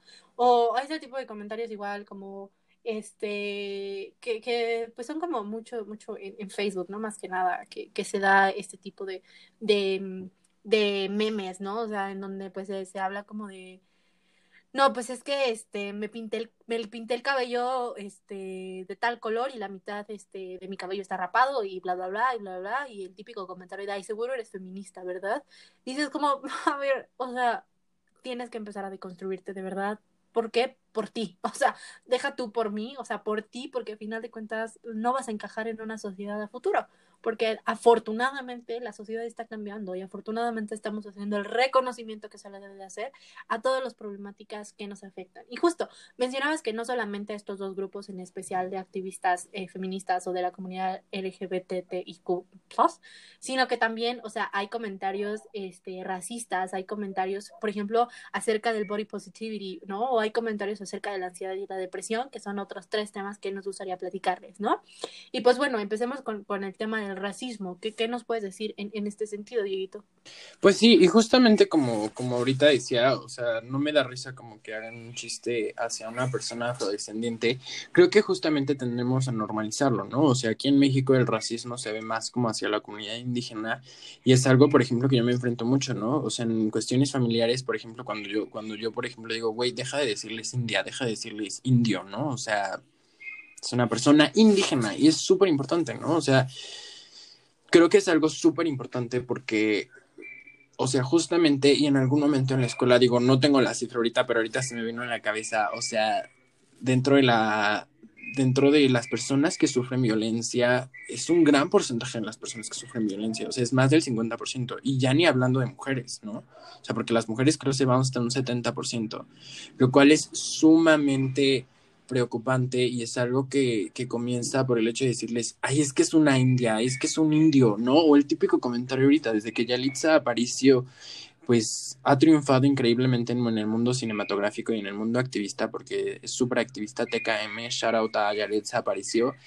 O sea, la gente cuando dice, ay, es que tiene cara de Yali, y yo, uy, ¿qué chingo estás diciendo? O sea, me lo estás diciendo porque es súper excelente, o seguro va a ser súper buena actriz, o como, o por qué dices Yalitza, o sea, no te entiendo. O sea. Justo, o, también en este mismo sentido del racismo, el típico comentario de Prieto o Prieta creo que es algo que también nos enfrentamos muchísimo y que actualmente la gente dice, ay, pues es que yo no lo digo en sentido peyorativo, yo lo digo porque, ay, no sé qué, qué argumentos se, se, avientan ahí todo fumado, este, que dice, ay, no, no me acuerdo. El chiste es que, que pues este, este, esta palabra la utiliza, ¿no? En este sentido, pues de ser groseros, ¿no?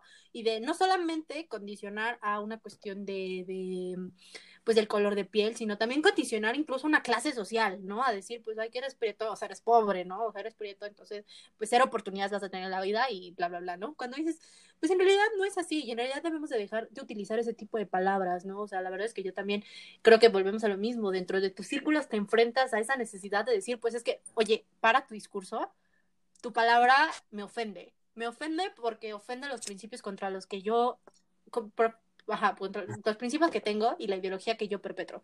O sea, stop it there y lo siento y perdóname, o sea, no voy a permitir que te refieras de esa, de esa, de esa manera a las personas, ¿no?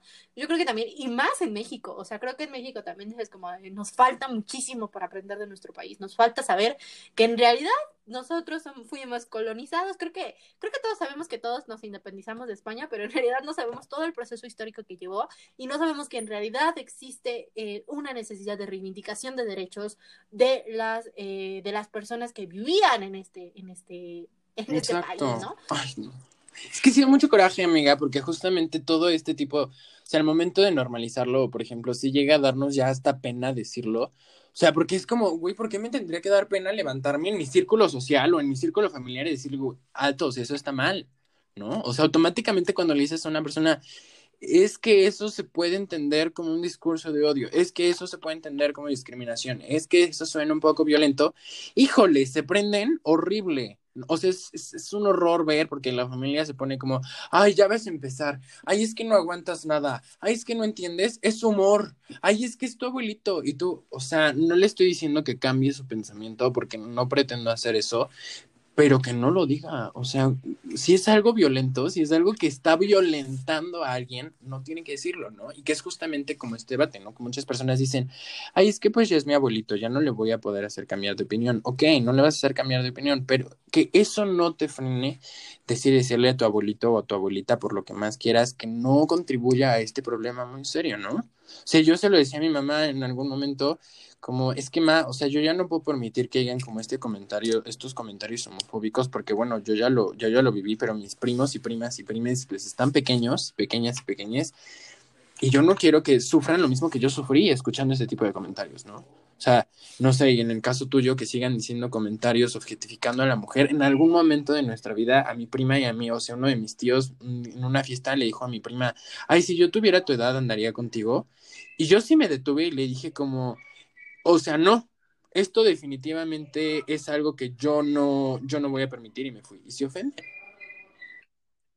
No, y aparte que dices, no voy a permitir, ni siquiera en broma, o sea, que dices, o sea, de verdad, ¿qué, es lo que, está pasando en este mundo para que realmente digan, pues los tienes que aceptar? Y, y, como dice yo, o sea, que no te dé miedo eh, realmente ir alto, realmente decir, este tipo de comentarios no van conmigo, porque pues a final de cuentas, pues volvemos a lo mismo, eso va a generar un cambio y créanme que la próxima generación se va a ver impresionantemente y de verdad se espera, se espera porque, o sea, no lo estoy haciendo, o sea, en este caso, por ejemplo, Diego y yo no lo hacemos por nosotros, sino lo hacemos por el futuro de las, eh, de, de, los que vengan, ¿no? O sea, porque sé que ahora puedo, eh, no sé, te hablo acerca del consentimiento con los niños, niñas, niñas, puedo prevenir este, que uno de cada cinco niños en México sea abusado sexualmente, ¿no? Porque sé que eh, si no dejo que hagas ese tipo de comentarios, sé que a futuro eh, un niño, niño, niño va a descubrir su identidad sexual a temprana edad y no va a tener que sufrir todo ese tipo de situaciones, porque sé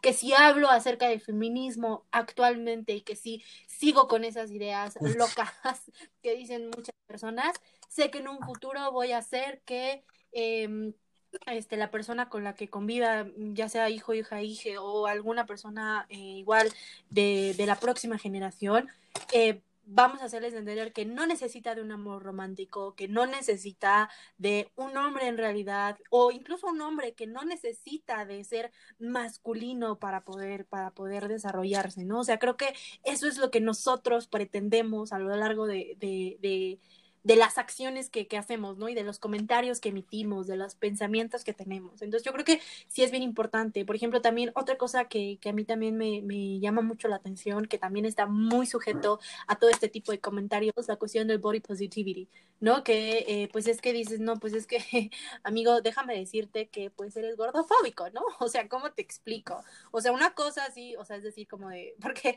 el típico argumento, ¿no? De, ay, pues es que lo digo porque todas las personas tienen que ser sanas, ¿no? Y todas las personas lo digo por salud, ¿no? Porque no se ven bien. Y dices como, a ver, ¿cómo te explico? Que eh, pues es importante contrarrestar los problemas de obesidad y sobrepeso, porque eso sí, o sea, jamás se va a, poner a debate. Creo que sí es muy importante, pero creo que hay una línea importante que existe eh, entre lo que significa el body positivity, ¿no? Entonces, no, no sé, por ejemplo, aquí qué, qué pues yo creo, Lari, que justamente como dices, o sea, no está debate, definitivamente sí es una situación que puede llevarte a algunos riesgos, o sea, eso no está discusión, nadie lo está negando. Pero pues ahora sí a ti, ¿qué chingados te importa?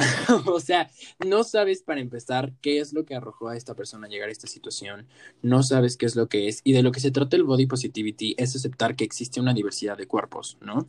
Y que justamente una vez lo veía en una foto que, digo, no sé si tengo un autor o autora, autore, no estoy muy seguro, pero lo vi en una foto y creo que es súper importante, ¿no? Que si toda la, toda la, todo el mundo consumiera la misma cantidad de comida, o sea, exactamente lo mismo, comiera lo mismo todos los días, de todas formas existiría una gran diversidad de cuerpos y existirían personas obesas y existirían personas que, que les falte, porque así es todo, o sea, no, no, podemos, no podemos ir por la vida diciendo que hay un cuerpo perfecto, que hay, que hay cánones de belleza perfectos, porque simplemente no lo es. Y el body positivity no pretende mm, normalizar los problemas que puede traerte la obesidad, sino que pretende normalizar que pues existen las personas y que no porque tengan esa cuestión de su peso, quiere decir que ya no puedan modelar, quiera decir que ya no merezcan el mismo trato, quiera decir que merezcan ser discriminadas. O sea, no. Y esto mismo también nos lleva como a este ámbito de, de cuando hablamos del humor negro. O sea, no porque una persona tenga una discapacidad quiera decir viva con una discapacidad, quiera decir que ya, ya puedas, ya puedas burlarte de ello o puedas burlarte de esa situación, ¿no? Y creo que eso es algo súper importante y que es lo que nos lleva ya a uno de los últimos puntos. No, no sabes tú con este tipo de cosas a quién estás, a quién estás pues simplemente, no sé cómo decirlo, como menos calificando, no sabes a quién le puedes estar afectando, ¿no?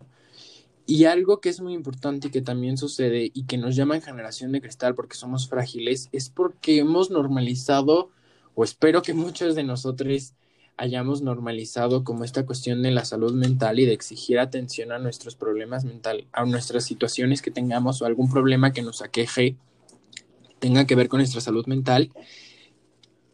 Eh, o sea, que, que a veces tienden a burlarse muchas personas de que, ay, ahora todo les da ansiedad, ay, este, no me dejaron salir con mi amiga, me dio depresión, ay, este, o por ejemplo, muchas cosas que decían, que dicen como, ay, en mis épocas no le decíamos déficit de atención, le decíamos que era una persona burra, o que era un niño burro o burra, o sea, y es como, ay, híjole, no sé cómo explicártelo. Yo creo que sí, o sea, completamente contigo. Creo que es algo admirable de nuestra generación que reconozcamos que eh, existen diversos problemas de em, salud mental. O sea, que la salud mental es una prioridad que se ha dejado en el olvido por años y que justamente ha sido lo que ha tenido problemas, lo que ha traído los problemas. O sea, justamente todos esos problemas que no se, desen que no se que no se, pues, que no se exteriorizan con las otras generaciones hacen que los mismos problemas se sigan presentando actualmente. Entonces yo creo que también la cuestión de la salud, la salud mental es algo admirable en nuestra generación. Justamente por eso, ¿no? Porque, y porque pues no debemos de permitir, eh, no, más bien, debemos de valorar y debemos de validar todos los sentimientos que cada una de las personas tenga. Y que si sufres de algún trastorno mental, eh, pues tengas la oportunidad de eh, tener atención sin que nadie te critique, sin que nadie, eh, pues realmente, pues, pues porque como dices, ¿no? O sea, en realidad, ¿qué te importa, no? ¿Qué te importa lo que le está pasando a la otra persona? O sea, o sea, es tu vida, es tu ahora sí que su privacidad y él, él, él, él, ella o ella decide qué hacer, ¿no? Entonces yo creo que también es muy importante y también nosotros mismos dejar de creer que el humor negro existe, o sea, dejar de creer que con un meme que diga, este, ay, le dio ansiedad, pues estás, este, eh, pues haciendo algo bueno. En realidad no, o sea, ni siquiera da risa. O sea, ese mismo meme puede que le duela a alguien y puede que minimice el problema de alguien, ¿no? Y que diga como de, ay, pues es que a lo mejor sí soy un exagerada, exagerado, exagerade por este problema que estoy teniendo, ¿no? Cuando en realidad no es así. Cuando en realidad debes de estar consciente que pues cada quien sufre a su manera, cada quien vive a su manera, cada quien siente a su manera, cada quien ama a su manera y que pues al final de cuentas no te incumbe, ¿no? Entonces, y, justamente no, no dejar de validar y no dejar de valorar los sentimientos de las demás personas porque volvemos a lo mismo.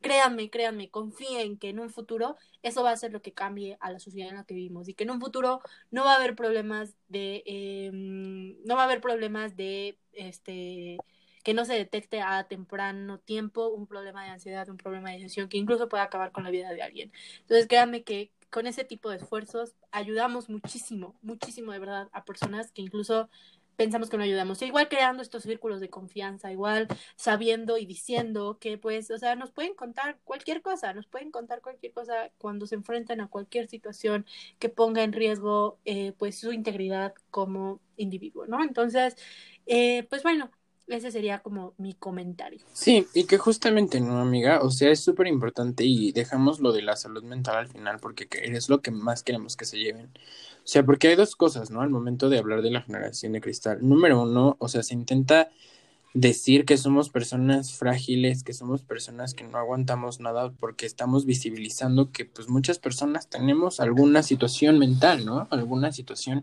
que puede estar afectando nuestra cotidianidad, que puede estar afectando nuestra situación día a día y que justamente estén como invalidando como todo lo que todos y todas y todos vivimos, ¿no? Y que justamente es importante. Y que no solo eso, o sea, el hecho de que se intente normalizar el humor negro, que se intente normalizar como esos comentarios, puede provocar que una persona se sienta mal, ya sea que forme parte de la comunidad, que sea una feminista que realmente está batallando, que sea una víctima de algún abuso sexual, que sea una persona de su color de piel. Híjole, o sea, de verdad es algo que tenemos que frenar. O sea, se nos puede hacer muy fácil decir un comentario, pero ese comentario para la otra persona puede ser extremadamente dañino, ¿no? Y creo que es eso lo que les dejamos por este podcast. Y pues bueno, muchísimas gracias por sintonizarnos. Y pues feliz Hanukkah, porque Hanukkah acaba mañana, entonces feliz Hanukkah. Feliz Hanukkah y bueno, creo que vamos a tener un episodio más en el cual les hablaremos acerca de eh, pues lo que ha pasado en el 2020, entonces estén muy al pendientes de ese episodio porque va a estar buenísimo.